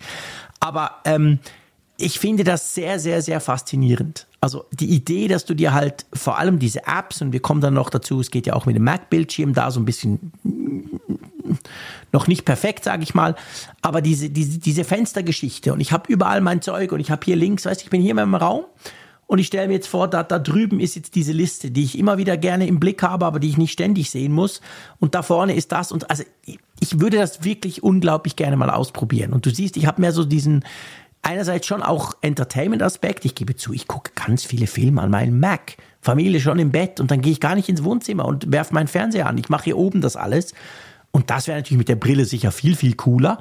Aber auch sonstige Apps, die ich brauche. Ich würde das einfach gerne mal testen, wie weit das ein iPad, vielleicht teilweise sogar ein Mac ergänzen und oder ersetzen kann. Hm. Ja, aber das ist für mich halt auch noch eine Frage, die wirklich mit einem Fragezeichen ja, versehen ist. Also das ist auch so diese, das, was ich aus diesen ersten Reviews mitnehme. Es bleibt diese technische Faszination. Ja. Es bleibt dieses, wow, dass sie das so hingekriegt haben. Aber es bleibt auch trotzdem die Frage, ist das jetzt ein Device, was ähnlich wie das iPhone was so einleuchtend war, ja, nee, das ist dann, nicht. dann auch bleibt. Ja. Ich glaube, das ein bisschen, ist es. Zweif bisschen Zweifel ja. habe ich da schon. Und weißt du, lustigerweise habe ich ein paar Mal ans iPhone gedacht und zwar, das ist ein schlechter Vergleich, weil wir gehen davon, also wir wissen, die, die, die, die Vision Pro ist jetzt Stand der Hardware das Beste, was du überhaupt bekommen kannst. Das haben auch alle gesagt. Das haben ja auch die gesagt, die, die schon ganz viele solche Brillen getestet haben. Das war ja das iPhone nicht. Das iPhone war ja Stand vorgestern. Das war ja überhaupt nicht State of the Art der Technik, außer ja. beim, beim Bildschirm. Aber die Software war so unglaublich überlegen. ich habe mir überlegt, trotzdem erinnert mich die Vision Pro so ein bisschen ans iPhone. Und zwar, das erste iPhone hat ja auch irgendwie, was waren es, acht oder zehn Apps und sonst nichts. Und dann mhm. wurde es quasi geöffnet, das ist jetzt hier nicht mehr nötig, es gibt ja den, den Vision App Store. Und dann gar, die, die Faszination auch bei mir persönlich kam vor allem dann durch diese Apps, wo ich gemerkt habe, wow, geil, was man da machen kann, schau mal hier und oh. Und ich weiß nicht, ich, ich bin da total unsicher, ob das bei der Vision Pro irgendwann auch passieren wird, aber die Möglichkeit wäre natürlich da. Also zum Beispiel diese, du hast doch sicher auch das Video eben von der Joanna Stern gesehen und wie ja, sie da ja. kocht. Und dann ja, hat sie doch diese, diese Koch-App, die es schon gibt, so, so ähm, mhm. Rezepte-App. Und ich meine, klar, das ist ein Use Case. Ich würde niemals mit der Brille kochen. Ich koche schon ohne Brille schlecht genug. Aber ähm, das finde ich spannend. Das finde ich ein, ein potenziell spannender Use Case. Und wenn wir diesen Gedanken weitergehen, da gibt's, bin ich überzeugt, es gibt noch Apps, die uns im Moment gar nicht einfallen, die auf so einer Brille vielleicht viel mehr Sinn machen als auf einem iPad zum Beispiel. Und auf diese Apps freue ich mich oder ich hoffe, dass es solche Apps geben wird. Und vielleicht gibt es den ein oder anderen Use Case dadurch, dass wir die passende App bekommen. Ja, aber das Problem, was wir alle haben, ist, und das, das glaube ich, ist unverändert, auch wenn wir jetzt diese ersten Tests gesehen haben. Aber es ist natürlich auch hochgradig individuell, wie du das wahrnimmst, wenn du so ein Ding auf dem Kopf trägst. Absolut. Du siehst es, du siehst es schon bei den, bei den bisherigen Mixed Reality Headsets, die es ja am Markt gibt, wie unterschiedlich die Wahrnehmung ja. ist. Es gibt die absoluten Fans und es gibt diejenigen, die sagen, bleib mir weg mhm. von mit dem Ding. Ich will nicht irgendwie meine Frisur ruinieren. Ja, genau. Auch solche praktischen ja. Dinge darf man ja nicht außer Acht lassen. Weißt du, wenn ich mich vor mein Studio-Display setze, ist meine Frisur nicht ruiniert. Gut, bei mir ist die eh nicht zu ruinieren, aber ruiniert. es gibt ja Leute, na, da gibt's ja, ist ja viel zu, alles viel zu kurz, als dass da irgendwas dann. Genau. Aber das war ja auch jetzt zum Beispiel in diesem, diesem Test äh, auch ein ja. Punkt, der erwähnt wurde, dass gesagt wurde, der Nilay Patel war das ja, der immer so eine Gelfrisur hat, der gesagt hat, ja. immer wenn ich die Vision Pro aufsetze, ist die Frisur im Eimer. Und das ich fand lustig, das, dass ausgerechnet er das sagt. Ja, stimmt, aber hat, hat ja, was. Genau. Aber ich, im ersten Moment belächelst du das und denkst, oh, das sind Probleme, die möchte ich haben. Ja, Aber nee, im, Ende, im, Endeffekt, wenn wir über die Frage uns unterhalten, ist das ein Alltagsgerät, ja. das ich den ganzen Tag ständig trage, ist das das schnell zum Punkt, so Klar, profan das absolut. klingt. Und, und das hat auch nichts mit Apple und, und, der Vision Pro im Speziellen zu tun. Problem. Das es ist eine systematische Frage ja. bei dieser Art von Computing. Und das, das sind halt so ungelegte Eier für viele Menschen, weil wir alle ja uns nur irgendwie erträumen, es könnte so und so sein. Aber ich bin bei mir selber auch gespannt, wie ist denn das, wenn ich jetzt so einen fähigen Computer hätte, mhm. so einen räumlichen? Äh, Wird es mir denn trotzdem gefallen, den drei Stunden ja. aufzuhaben? Will, will ich denn will tatsächlich ich hier jetzt ja, jenseits, sag ich mal, des Sofas, mhm. wo ich mal einen Film abends gucke, aber werde ich mich dann irgendwie wiederfinden, dass ich hier jetzt, wo ich jetzt in meinem Büro sitze, ja. zum Beispiel diesen Podcast, mhm. dass ich diesen, diesen Podcast könnte ich doch theoretisch jetzt mit dir auch mit der Vision Pro aufnehmen. Ja, ja vielleicht, genau. Aber was wird daran besser sein? Das ist jetzt auch so ein Use Case, wo du, wo du dich wirklich auch. fragen musst, pff, ja. vielleicht würden wir uns sehen. Okay, kann ja sein. Aber ähm, das wollen wir eigentlich nicht. äh, ja, genau. Her, mh, hm, ja, das konnten wir heute genau, auch schon. Wir können uns heute schon, machen wir aber nicht. Äh, ja. Nee, ich, ich bin da natürlich komplett bei dir. Also das ist, glaube ich, auch das große Problem. Es gibt diverse Möglichkeiten, die man jetzt auch noch ausprobieren muss, die man abwarten muss, aber zwingend mhm. im Sinn von, ja, aber das Krasse kannst du ja nur mit der Brille. Das gibt schon auch, aber die sind zu wenig, dass du denkst, dafür gibst du dreieinhalbtausend Euro aus. Vielleicht, vielleicht ja. aber auch nicht. Ich meine, wir haben ja dieses Mac, vielleicht noch ein Punkt, Mac Virtual Display. Das war etwas, wo ich super gespannt war drauf, weil ich so denke, ja, du weißt ja, ich habe ja nie genug Monitor Space, damit meinen lächerlichen 228 Zoll Screens, meine Güte, kann man ja nicht arbeiten. Dachte, ja, cool. Dann hat irgendjemand in einem Test gesagt, du hast, glaube ich, irgendwie 2560 mal 1440, irgend sowas. Er hat irgendeine Auflösung mhm. genannt, wo ich so dachte, äh, pff, oh, wow, da gucke ich aber lieber mein Studio-Display. Also nicht so viel Platz, sage ich mal. Jetzt ist die Frage, kann man das mehrmals haben? Weißt du, so ein Bildschirm ist quasi diese Auflösung und dann habe ich halt vier, dann wäre ich wahrscheinlich wieder happy. Oder geht das wirklich, ist ein Mac immer so ein so Fenster und dieses Fenster kann maximal so groß sein? Da macht es natürlich sehr wenig Sinn. Also da habe ich tausend Fragen dazu, aber auch das mh, hm, ist vielleicht nicht so cool am Anfang, wie, wie ich es mir wünschen würde. Ich habe irgendwo gelesen, dass du tatsächlich nur ein Mac-Fenster haben kannst. Auch. Und aber dann noch äh, eine größere Zahl von iPad-Apps-Fenstern. Ja, okay, also dass ja. du sozusagen Stimmt. dieses Multi-Display dann mit, mit äh, Ja. Apps, mit nativen oder, oder iPad-Apps dann Ja, schaffst. okay. Ja, also ich sag mal, es ist, es ist ein Kompromiss äh, zumindest, besser als gar Klar. nichts, aber es, ich, ich, ich, ich kenne deine Vision. Du weißt, ne? meine Und- Vision, und- du weißt genau meine Vision, genau. Ich, ich möchte hier Ja, mein MacBook ja, ja. Pro, das habe ich immer noch, wahrscheinlich, also vielleicht brauche ich im Schluss gar nicht mehr, aber gehen wir mal davon aus, doch, das habe ich noch. Aber ich möchte diese Bildschirme eigentlich gar nicht, sondern ich möchte eigentlich ganz viele Bildschirme, aber nur virtuell in dieser Brille drin. Das ist etwas, was ich, was ich mir tatsächlich vorstellen könnte. Aber ja, geht wohl offensichtlich so in der Art nicht, vielleicht nur noch nicht, das wissen wir ja auch nicht. Hm. Ja, und dann gibt's. Ja, ja. ja nee, sag du zuerst. Ja, also ich glaube, wir wollen auf das Gleiche hinaus. Dann gibt es ja den ganz großen Punkt. Und da muss ich dir ja sagen, bin ich ja ausgesprochen erleichtert. Ähm, ich, ich gehörte ja damals schon zu denjenigen, die sich da, glaube ich, ein bisschen aus dem Fenster gelehnt haben und gesagt haben, uh, das war aber irgendwie sehr strange. Und äh, hinterher habe ich ja so gedacht, hm, das vielleicht gewagt, ne? Mal kurz ausprobiert, diese sogenannte Persona, diese, diese virtuelle Nachbildung von dir, beziehungsweise von Gesprächspartnern, die die Vision Pro tragen. Ähm, und jetzt ist ja, haben wir das ja jetzt gesehen, auch wirklich als Bildschirmaufzeichnung, wie zum Beispiel iJustine oder MKBHD und, und Joanna Stern aussehen.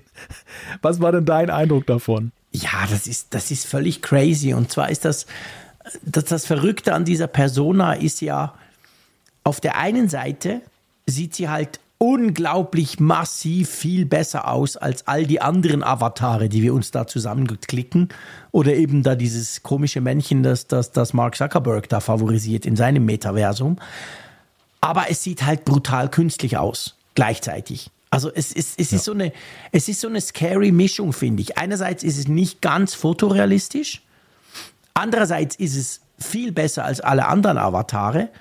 Aber wenn das dann noch spricht und diese Augen bewegt, dann, dann äh, irgendwie, ich weiß nicht, ich, ist schwierig zu sagen. Es, ich es, ich fand es so einerseits total leblos, andererseits eben eigentlich zu gut, dass du, dass du sagen würdest, ja, es ist ja ein Avatar, kein Problem, der Frick hat sich wieder mal irgendeinen Hut aufgesetzt oder whatever. Äh, weißt du, also so, so eine komische Mischung aus, aus re sehr realistisch, weil es sah ja schon teilweise recht realistisch aus. Aber dann sah es auch völlig strange aus und wenn sie den Kopf mehr bewegen als gedacht, dann, dann sieht es aus wie eine Leiche. Also ne, ne, ganz komisch. Ja, die Frage ist ja, ob der Mensch nicht besser damit klarkommt, wenn er eben wirklich sofort erkennt, das ist gar nicht der Versuch Genau. einer realistischen Nachbildung. So sehr, so sehr wir jetzt dieses Metaverse von, von äh, Zuckerberg da be Mhm. belächeln, weil es ja tatsächlich eine Comic-Show, Freak-Show ist, aber es ist wirklich, es ist ja so künstlich, dass es, dass du so, sag mal, dich da anders drauf einlässt. Und hier, und hier weiß der Mensch, hier weiß der Mensch eigentlich Ja. nicht so richtig, wie, so, wie soll ich das jetzt Genau. bewerten? Kann ich das jetzt ernst Genau. nehmen oder ist das jetzt irgendwie dann doch? Es sieht ja eben ein Stück weit auch aus wie gemalt. Ja, genau, ne? Also genau. wie so, also es gibt doch da diese, diese KIs mittlerweile, wo du so Bilder reinwirfst, dann kriegst du so eine Cartoon-Figur Mhm. Genau. oder so eine ziemlich realistische Genau, Nachbildung. genau. Und so, so sieht das halt aus.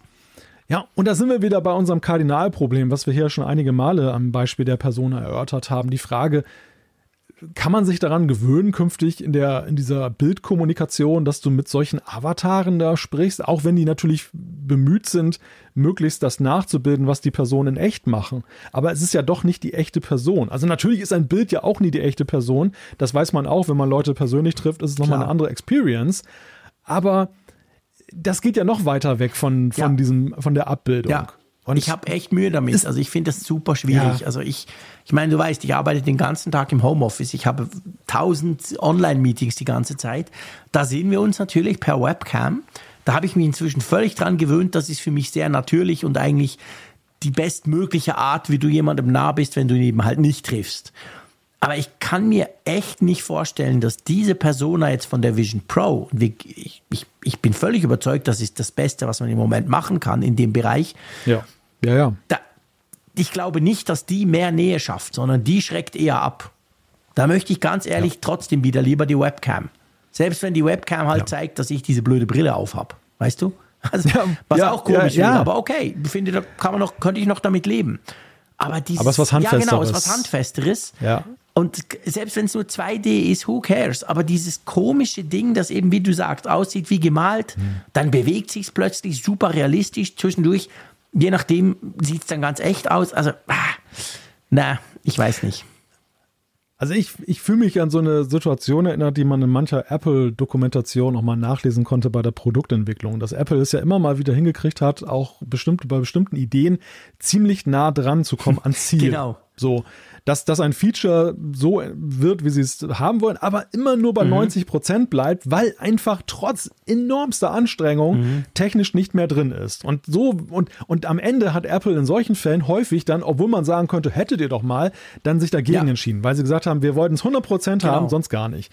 Und das hier ist so eine Entscheidung, wo ich denke, da haben sie mal 90 Prozent rausgelassen. ja. Das, aber in dem Fall und, sind die 90 Prozent schlimmer, als wenn sie nur 50 Prozent erreicht hätten. Ja. Weißt du, was ja. ich meine? Ja, ja. Weil, ja, weil genau, weil, weil es den Anspruch den Malte, dann so stellt. Und zwar, ne? ich sehe den Malte ja. in 3D, whatever, aber in echt. Oder ich sehe einen Avatar vom Malte. Aber dieses, es ist fast der Malte, aber es sieht trotzdem brutal künstlich aus. Das finde ich super schwierig. Ja, und ich habe auch wirklich erhebliche Zweifel, dass sie binnen, sag ich mal, realistischer Zeit mhm. das so weit verfeinern können, ja dass Beta, es akzeptabel gell? wird. Diese ja, Funktion wird noch als Beta nicht. Ich will es nur erwähnt haben. Also ja, da sagt ja, ja, ist richtig, selber aber, noch, ja, wir sind noch nicht ganz ready. Ja, aber guck dir den derzeitigen Status an.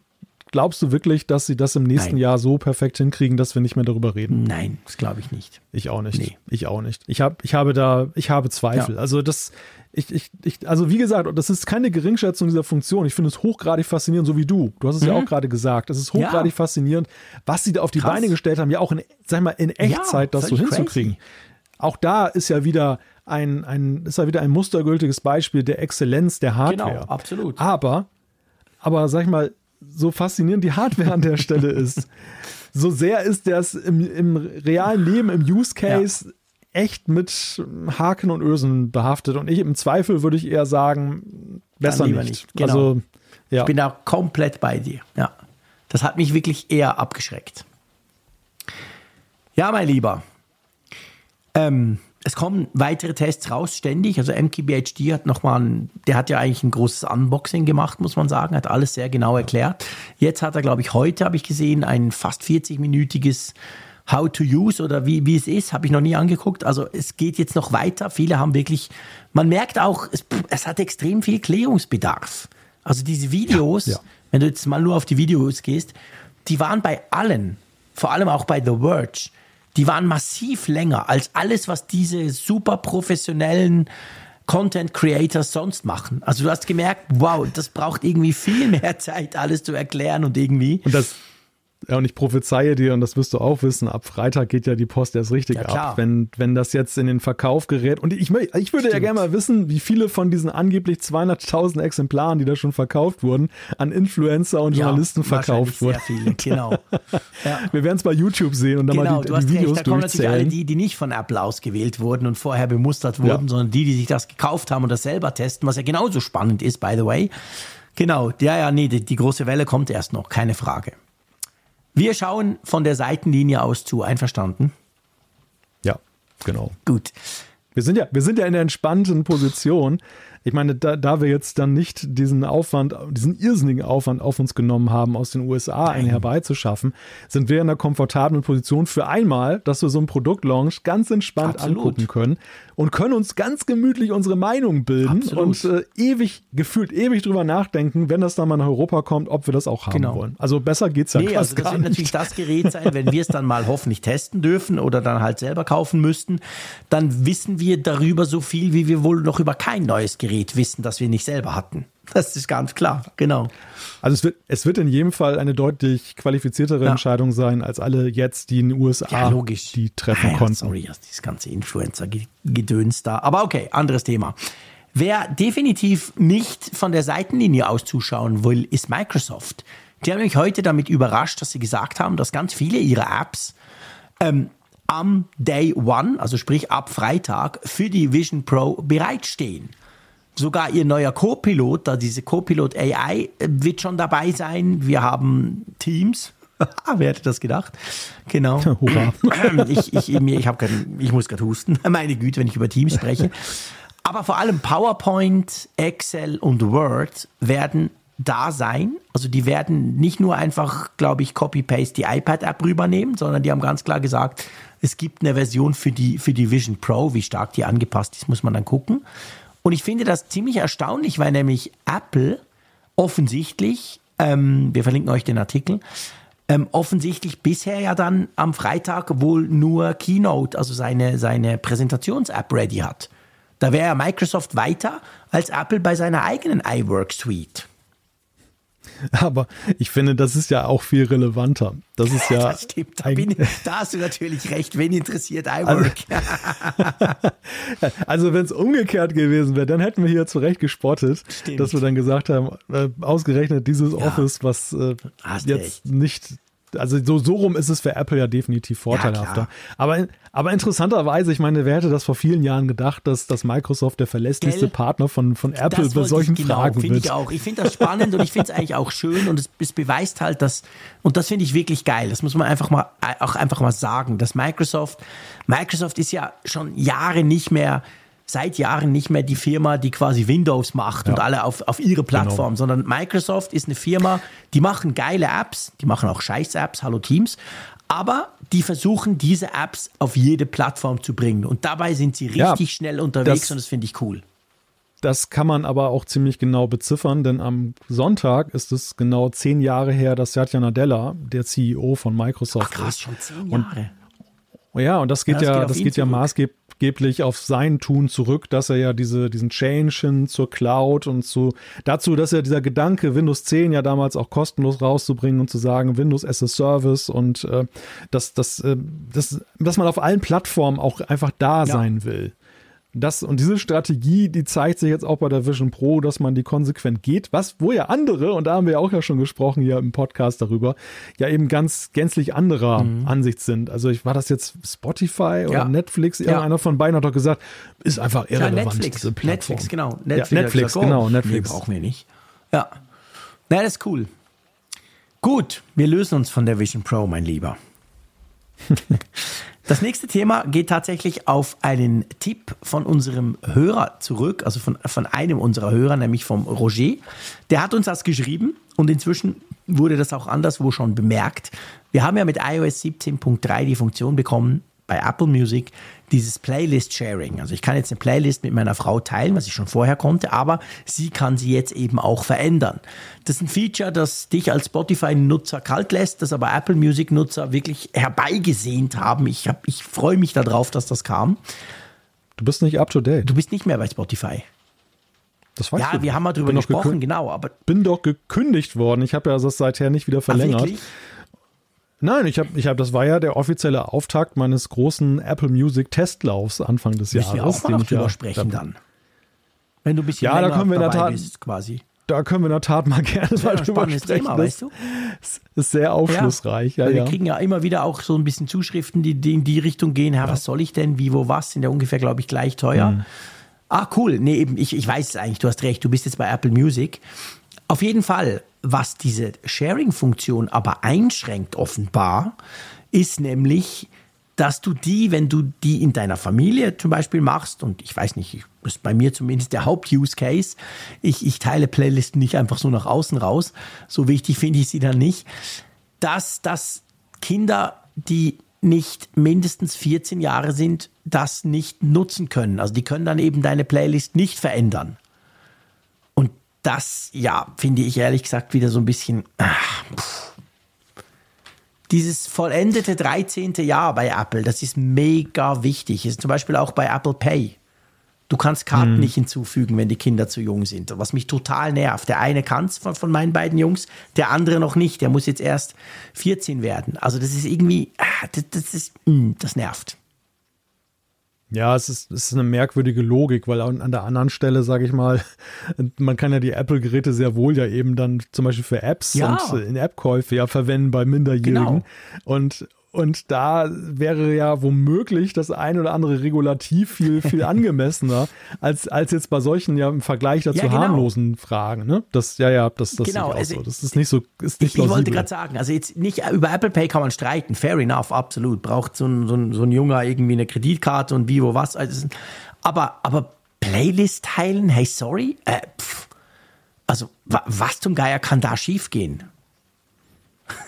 Ja, weiß nicht. nicht. Äh, gibt's, kann's, kann man, es gibt ja auch diese, expli diese expliziten äh, Songtitel, aber die kann man doch wahrscheinlich dann sowieso nicht teilen, wenn das dann. Nee, wahrscheinlich nicht. Also die kannst du sowieso ist. ausblenden. Oder, also diese Möglichkeit ja, hast oder, du ja. Oder auf jeden Fall könnte man es differenzierter ja, machen, genau. wenn es tatsächlich möglich ist. Und das wäre ja ein gangbarer Weg, aber dass man es einfach kategorisch ausschließt. Ich könnte mir halt vorstellen, ja, das dass diese, diese, diese Mauer da bei dem, das eben bei Apple gibt es so eine Altersmauer, wo, wo, wo Kinder zwar Teenies sind und, und noch nicht Erwachsene, aber es gibt da eben dieses 13 Jahre quasi. Was drunter ist, ist quasi, mhm. kann, kann weniger als was drüber ist. Und ich glaube einfach, dass sie das wahrscheinlich vielleicht sogar ohne zu überlegen, vielleicht keine Ahnung, ist das ein Framework oder irgend, irgendwas bei Ihnen im System, wo, wo diese Trennung dann passiert. Und darum ist jetzt diese Funktion hier auch drunter gefallen, obwohl sie in meinen Augen eigentlich gar keinen Sinn macht. Aber ja, mal gucken. Müssen die halt älter werden. Gibt keine Lösung. Äh, ja, gut, dann kommen wir zur Umfrage der Woche. Genau, da gucken wir mal drauf und äh, das ist eine Umfrage, die sich in großer Eindeutigkeit dann oh, für ja. einmal präsentiert. Und zwar 2401 Teilnehmer haben mitgemacht, jetzt zur Stunde. Die Frage war, glaubst du, dass Apple tatsächlich ein eigenes Auto herausbringen wird? Ja, jetzt musst du mir schnell helfen. Ich bin aus dem System rausgeflogen. Du musst weitermachen. Ja, da haben wir, eine sehr stabile Dreiviertelmehrheit, 77,7 Prozent, die haben gesagt, nein, sie glauben nicht, dass Apple ein eigenes Auto rausbringen wird. Nur 12 Prozent sagen ja, das können sie sich vorstellen und 10 Prozent, 10,2 Prozent sagen, ich weiß nicht. Aber das ist krass. Ja, oder? das ist wirklich krass. Ich hoffe nicht, dass ich alle in diese, äh, in diese Richtung gequasselt habe. ich habe eh auch Nein geklickt. Ja, gebe ich gerne zu. Das weiß man natürlich nicht. Aber ja, du, ich glaube, es gibt halt Dinge, man spricht so lange drüber und sie werden nie wahr, dann glaubt man irgendwann auch nicht mehr dran. Also mir geht es beim Auto zumindest so. Es gab Zeiten, wo ich wirklich dachte, ja, ja, doch, wow, krass. The next big thing bei Apple ist das Auto. Aber hm. pff, ja, da habe ich mich inzwischen schon massiv davon entfernt. Ja, ja, es ist irgendwie doch, doch sehr schwer vorstellbar, weil wir jetzt ja auch schon sehen, was das für ein großes Ding für Apple schon ist, so einen räumlichen Computer Stimmt, rauszubringen. Genau. Und äh, so ein Auto ist ja nun in jeder Hinsicht ein anderes Kaliber. Und ja. Ähm, ja. ja es, es, fehlt einem so ein bisschen der Glaube, vor allem jetzt ein, so vom Zeitrahmen her wirkt es ja noch eine ganze Weile hin, Absolut. aber eigentlich ist es ziemlich nah dran, genau. ja. wenn, wenn, das so, wenn das so zutrifft, was ja. da so die, die entsprechenden Quellen immer behaupten. Ja, ich finde es auch. Also ich, ich, ich würde jetzt so ins, ins Lager weiß nicht tatsächlich gehen, okay. obwohl das mhm. natürlich die komfortabelste Position nee, ist, die man eingehen nein, kann. Ich finde, das ist doch absolut legitim. Also gerade bei so etwas muss man sagen, ja, hey, pff, klar, wir, letztendlich, wir wissen es alle nicht, muss man sagen. Aber man hat vielleicht eine Vermutung oder, oder ein Bauchgefühl. Aber ich finde, es ist völlig legitim. Wenn man da, ich, ich, erstaun, ich war eigentlich eher noch erstaunt, dass nur 10,2 Prozent Weiß nicht geklickt hätten. Ich hätte jetzt erwartet, dass da der Weiß nicht Anteil höher ist. Das stimmt. Das okay. ist eine sehr, ein sehr entschiedenes ja, Signal, was ja, da genau. gesendet genau. wurde. Ja. Also schaut lieber, dass der räumliche Computer bald mal richtig mobil wird und kleiner und überhaupt und so, so Richtung AR und, und, und vergesst den Auto. Oder fahren kann, dann kann man sich draufstellen. Vielleicht, genau. viel, aber eine Sache noch ganz schnell. Wie findest du denn die Größe des, des Kartons? Äh, Krass, stimmt. Wir haben gar nicht die Größe des Kartons der Vision Pro, nicht des Autos. Ähm, ja, die ist ja riesig. Also die ist ja riesig. Das hat man im Vorfeld ja schon so ein bisschen vermutet. Jetzt sah man es bei den Unboxings. Ehrlich gesagt, ich habe nicht ganz gecheckt, warum. Ist das, weil das so ein Presskit war, wo eben die Brille und dieses äh, Kissen, also dieses ähm, ja, der Airbag quasi, ich habe eine geile Tasche und zeige allen, dass da eine Vision Pro drin ist, äh, weil der auch noch dazu gehört, weil der gehört ja normalerweise nicht dazu, wenn du sie kaufst. Ja. Habe ich gefragt. Ich, aber ich hatte eine, weißt du, ob das so, so ein, ob das gar nicht die normale ja. Verpackung ist, die wir am Schluss im Laden sehen? Wobei bei dem einen Unboxing dachte ich, das ist einfach so groß gemacht, damit es auch wie so auf so einem Präsentierteller sich dir darbietet. Ja, das stimmt. Du machst diesen, und es, es sah schon extrem geil ja, aus, geil das muss man echt ja. sagen. Wie das so abgehoben wurde, dann ja. war das so wie auf so einer, wie in so einer Art Vitrine oder so drin oder so, das so einem kleinen Podest. aus, das stimmt. Das war schon sehr, sehr genial verpackt.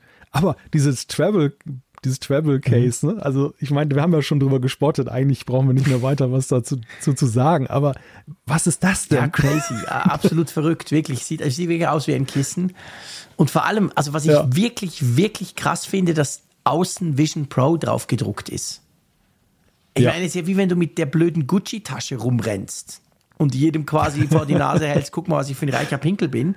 Also das finde ich gut, crazy. Aber, aber eigentlich hätten sie es gar, gar nicht draufdrucken lassen müssen, weil diese ja, Tasche die ist, ist ja so in keiner unique. Weise dezent. Ja, das stimmt. Sie ist, sie, sie, ist hell, sie sieht aus, als wenn du dein Kopfkissen ja, mitgenommen hast. Drum. Und, und dass die Leute nicht denken, was ist das für ein Idiot, was nimmt denn der sein Kopfkissen damit? Und dann noch mit, mit so einer Öse. und und wo, wo, wo packst du die hin? Ja, keine Ahnung.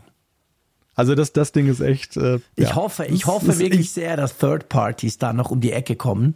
Weil sollte ich mir so eine Brille kaufen, habe ich natürlich auch das Bedürfnis, werde ich die sicher auch hm. mitnehmen, wenn ich in die Ferien gehe oder was auch immer. Die Tasche? Nee, die Brille. Und dann ist ja das Problem, so. du willst doch diese 4000 Franken Brille nicht in den Rucksack schmeißen, wie das Laptop. Also ja, du ja. brauchst schon was drum. Und im Moment gibt es ja nichts ja, anderes. Klar. Also ganz ehrlich, wahrscheinlich würde ich dieses blöde Ding auch kaufen. Weil ich will die, ich traue mich doch nicht, diese super teure Brille nur mit diesem komischen Pad vorne dran dann irgendwo Aber rumzutragen. Hm, ich weiß nicht. Da ist, da wird, bis dahin wird die Zubehörindustrie Schon, doch dann? Dutzende Irgendwas Taschen Kleines, rausgebracht Feines. haben. Ja, ja da, da habe ich gar keinen Zweifel. Wobei ich ja sagen muss, und da möchte ich eine Lanze brechen für dieses Travel Case. Also es, es ist irgendwie auch sehr speziell. Es ist, ist so speziell, speziell ja. dass es schon so wieder genial ist auf eine gewisse Art und Weise. Ich, ich weiß nicht, ob ich es kaufen würde, aber ich finde es einfach, dass es existiert, ähm, finde ich bewundernswert. Ja, weißt du, ich meine, wir, sind, wir schweifen ganz leicht ab, ich weiß, aber was, was mir jetzt bei, ja. die, bei dieser Gelegenheit, weil du davon sprichst, auch bewusst geworden ist in diesen Videos, und ich schätze das sehr, ich finde das sehr geil. Apple zelebriert ja bei der Vision Pro das Weiße wieder. Das ist ja so ein bisschen in ja, Vergessenheit geraten. Mhm. All diese schwarzen MacBooks und Pipapo und inzwischen gibt es die Tastatur auch in dunkel. Aber so, so ein alter Sack wie ich, der natürlich diese, diese iPods vor allem erlebt hat und geliebt hat. Alles weiß, Kopfhörer weiß, das war, weiß war die Apple-Farbe quasi. Gab ja auch einen weißen iMac und und und. Ich finde das geil, dass jetzt auch wieder alles weiß ist. Weißt du, die Brille ist abgesehen vom mhm. Display vorne, aber sonst ist sie ganz weiß. Dieses Travel Case ist weiß. Die ganzen Bänder, die es gibt, sind alle weiß. Das finde ich schon noch cool das ganze Teil steckt ja voller Selbstreferenzen. Ja, also das, schon, das ja. ist ja, das ist, das ist ja das, was einem auch das Gefühl gibt, zu Hause zu sein. Ja, Dass du dann, du hast, du hast das Band, das dich an die Apple Watch erinnert, du hast die digitale Krone, die dich an die Apple stimmt. Watch erinnert, du hast, du hast das ganze Design mit, mit dem Aluminium und diesen, diesen wunderbaren Kurven, die da drin sind. Also sehr, sehr, sehr klug ja. gemacht, was die Psychologie ja. angeht. Dass, dass du als Apple Ecosystem Einwohner dann sofort dich zu Hause fühlst. Das, ja, das, das, das ist mir auch nochmal bei diesen Punkt. Reviews jetzt nochmal sehr, sehr deutlich geworden, dass ich so gedacht habe, ja, ist kein Wunder, dass einem die gefällt ja, irgendwo, ne? So von, von dem, von der Ästhetik, vom Anfühlen her. Ja, absolut. So. Aber wir wollten eigentlich eine ganz andere Frage stellen, ne? Wir wollten jetzt ja eine Umfrage genau mal raushauen. Und zwar, ähm, ja, wie lautet denn die denn? also, Woche? weg von der Vision Pro. Es geht drum, wir stellen die Frage diese Woche. Planst du von alternativen App Stores, so wie Apple sie ab Mitte März ermöglicht, Gebrauch zu machen? Da gibt es die Antwortoption ja, nein und weiß nicht. Okay. Wollen wir mal schauen? Ich erwarte ein ähnliches Resultat wie bei der Umfrage der Woche von dieser Woche. Ehrlich gesagt. Ja, mal, mal, schauen. mal schauen. Vielleicht, vielleicht liege ich komplett falsch. Das mag natürlich absolut gut sein. Gut, ich würde sagen, wir werfen noch einen kurzen Blick. Wir sind schon, ja, wir sind gut in ja. der Zeit, merke ja, ich gerade. Schon länger, länger heute genau. im Rennen. länger, länger als die Smart Battery. Ja, mal gucken, genau. Hat mir jetzt eine Vision Pro auf. Siehst du, das wäre der Nachteil. Wir könnten mit der Vision Pro gar nicht mehr unsere Keynote-Folgen machen. Nee, Wenn nach zwei Stunden, wir noch eine ja, man kann es ja einstecken, wir bewegen uns ja nicht. Würde schon gehen, doch, ja, aber.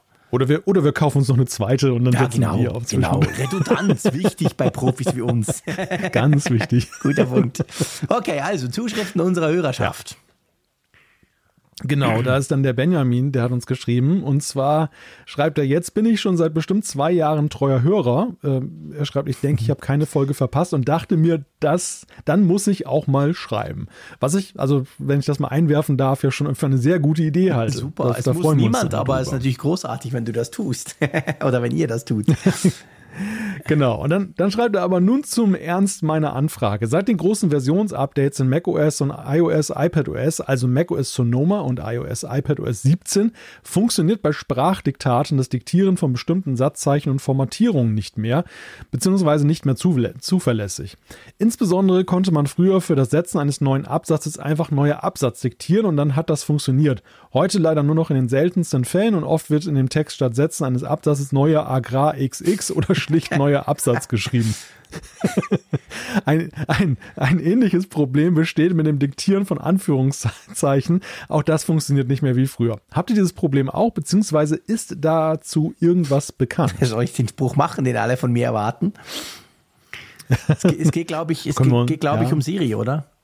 Ich bin nicht ganz sicher, aber diktieren ist ja, doch, glaube ja, ich, ja. so Richtung Siri, oder? Ist so, okay. ist so ihr Ressort, okay, würde ich genau. sagen. Dann muss ich nicht mehr mehr dazu sagen. Nee, aber ich möchte, was, ich möchte dich was fragen. Ist dir das auch aufgefallen? Mich, mich erwischt das so in einer Zeit, wo ich nicht mehr viel Echt? diktiere, muss ich sagen. Weil mir ist nur aufgefallen, ich durfte ja mit dir Auto fahren, schon verschiedene, verschiedene Male. Das ist einigermaßen angenehm, abgesehen davon, dass du einfach sauschnell fährst. Aber was mir aufgefallen ist, wie souverän, und das meine ich jetzt komplett ironiefrei, mhm. wie souverän du ja mit Siri interagierst, wenn es um, um quasi um, um iMessage geht. Also wir waren ja zusammen im Auto zurück von Hannover an die Nordsee. Du hast mit deiner Frau gechattet und hast dann ständig gesagt Punkt und Ausrufezeichen und Smiley hier und Smiley da. Ja. Und das hat alles perfekt funktioniert. Ich würde mich das niemals trauen, weil meine Frau würde ja dann nur Kauderwelsch bekommen. Von dem her dachte ich, du kennst, du müsst, du, ja, du nutzt das halt, du nutzt das anders als ich. Ja, ich hatte, ich hatte in meinem alten Job, wo ich viel mhm. mit dem Auto unterwegs war, hatte ich da eine sehr intensive mhm. Nutzung von diesen Funktionen. Aus der Zeit habe ich mir auch diese ganzen mhm. Sachen angeeignet da hätte ich das jetzt sofort sagen können. Ich nutze es zuweilen noch, aber ich bin ja nicht mehr ja. so viel mit dem Auto unterwegs. Ähm, vor dem Hintergrund, ich habe die Funktion aber schon seit iOS 17 immer mal mhm. wieder benutzt und da ist mir jetzt nichts aufgefallen. Ich habe jetzt nicht den neuen Absatz verwendet, okay. aber, mit, aber ich habe grundsätzlich mit Satzzeichen schon, gearbeitet und, und, und es wurde nie irgendwie neuer ja. Punkt jetzt irgendwie wortwörtlich aufgeschrieben. Also so gesehen ist mir das schon neu, was Benjamin da schildert. Mhm. Aber es mag natürlich sein, dass das bei dem neuen Absatz irgendwie ja, ich habe mich sowieso mal schon gewundert, dass das System das so gut unterscheiden kann, dass, dass es dann wirklich erkennt, dass es jetzt eine Anweisung ja. für die Formatierung ist und nicht jetzt eine, eine etwa etwas, was ich diktieren möchte, ja. weil ansonsten ist ja diese Erkennung manchmal auch nicht so zuverlässig. Ja, ja, genau, genau, das ist genau der Punkt. Also, wir geben das mal weiter an die Community, ob euch das auch aufgefallen ist. Eben, ich bin außen vor ich sprich, ich sprich da nicht mit mir. Ähm, von dem her gesehen, ähm, gebt mir das einfach mal raus. Also wenn ihr ähnliche ähm, Dinge bemerkt habt, dann schreibt uns doch. Dann können wir das quasi nochmal, können wir den Benjamin darin un unterstützen oder bestärken, dass es tatsächlich so ist. Oder vielleicht gibt es ja auch einen Trick, vielleicht gibt es ja irgendeine Einstellung oder irgendetwas, was man tun kann, damit das wieder besser funktioniert. Gut, ich mache noch ein Feedback. Ich, ich rolle ein bisschen runter, ein kürzeres. Einverstanden? Und zwar hat uns der Thomas geschrieben, konkret an mich. Und zwar schreibt er, lieber JC, das Amiga-Betriebssystem, erinnert euch vielleicht, ich habe darüber gesprochen, so, wir haben ja 40 Jahre Mac gefeiert in der letzten Ausgabe und da habe ich ja so ein bisschen erzählt, woher ich komme. Und dann habe ich über, über den Amiga, den Commodore Amiga gesprochen, der mir sehr lange sehr viel Freude bereitet hat. Und er schreibt da, shit, jetzt bin ich irgendwo, ich bin heute irgendwie unfähig, ich klicke immer rum da.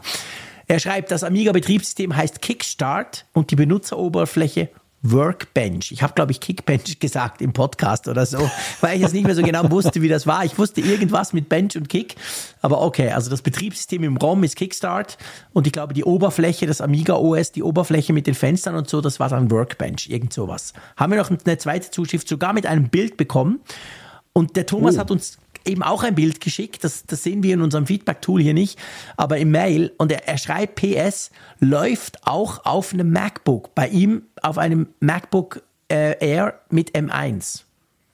Und ich habe mir dann echt wieder überlegt, ob ich mal wieder so, ein, so einen Emulator starten soll. Ich weiß zwar, dass man die Begeisterung dann niemals so hat wie damals, das ist ja bei vielen Dingen so.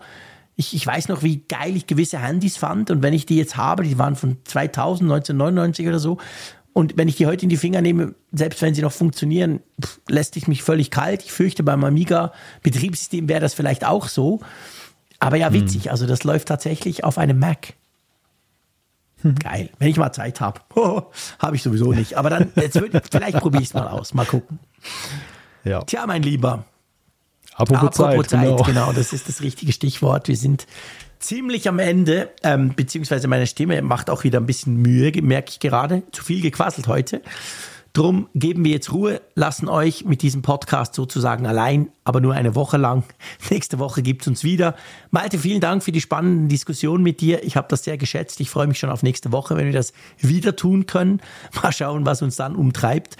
Und euch da draußen natürlich sowieso ganz herzlichen Dank fürs Zuhören, für die vielen Zuschriften und auch die vielen Zuschriften auf Social Media, die wir immer wieder kriegen und natürlich auch für die, die in der Funkgeräte-App mitmachen, im Gefunke. Ich versuche da immer halbwegs Schritt zu halten, habe aber keine Chance, muss ich ehrlicherweise sagen. Ja, macht's gut. Wir hören uns nächste Woche wieder. Tschüss aus Bern. Herzlichen Dank an unseren Sponsor NordVPN. Wenn ihr das Angebot haben möchtet, nordvpn.com slash Apfelfunk. Alle Infos gibt es natürlich auch in den Show Notes. Ja, jetzt würde ich gerne E wie Ende nehmen. Jetzt weiß ich auch, warum das E kaputt gegangen ist bei der Tastatur. ah, drum. Du warst schuld. Deshalb sage ich heute mal A wie ausschalten. Tschüss von der Nordsee. Interessante Gäste, spannende Themen. Das ist Apfelfunk am Hörer. In unserer Videoshow auf YouTube kannst du live dabei sein. Schalte ein. Apfelfunk am Hörer.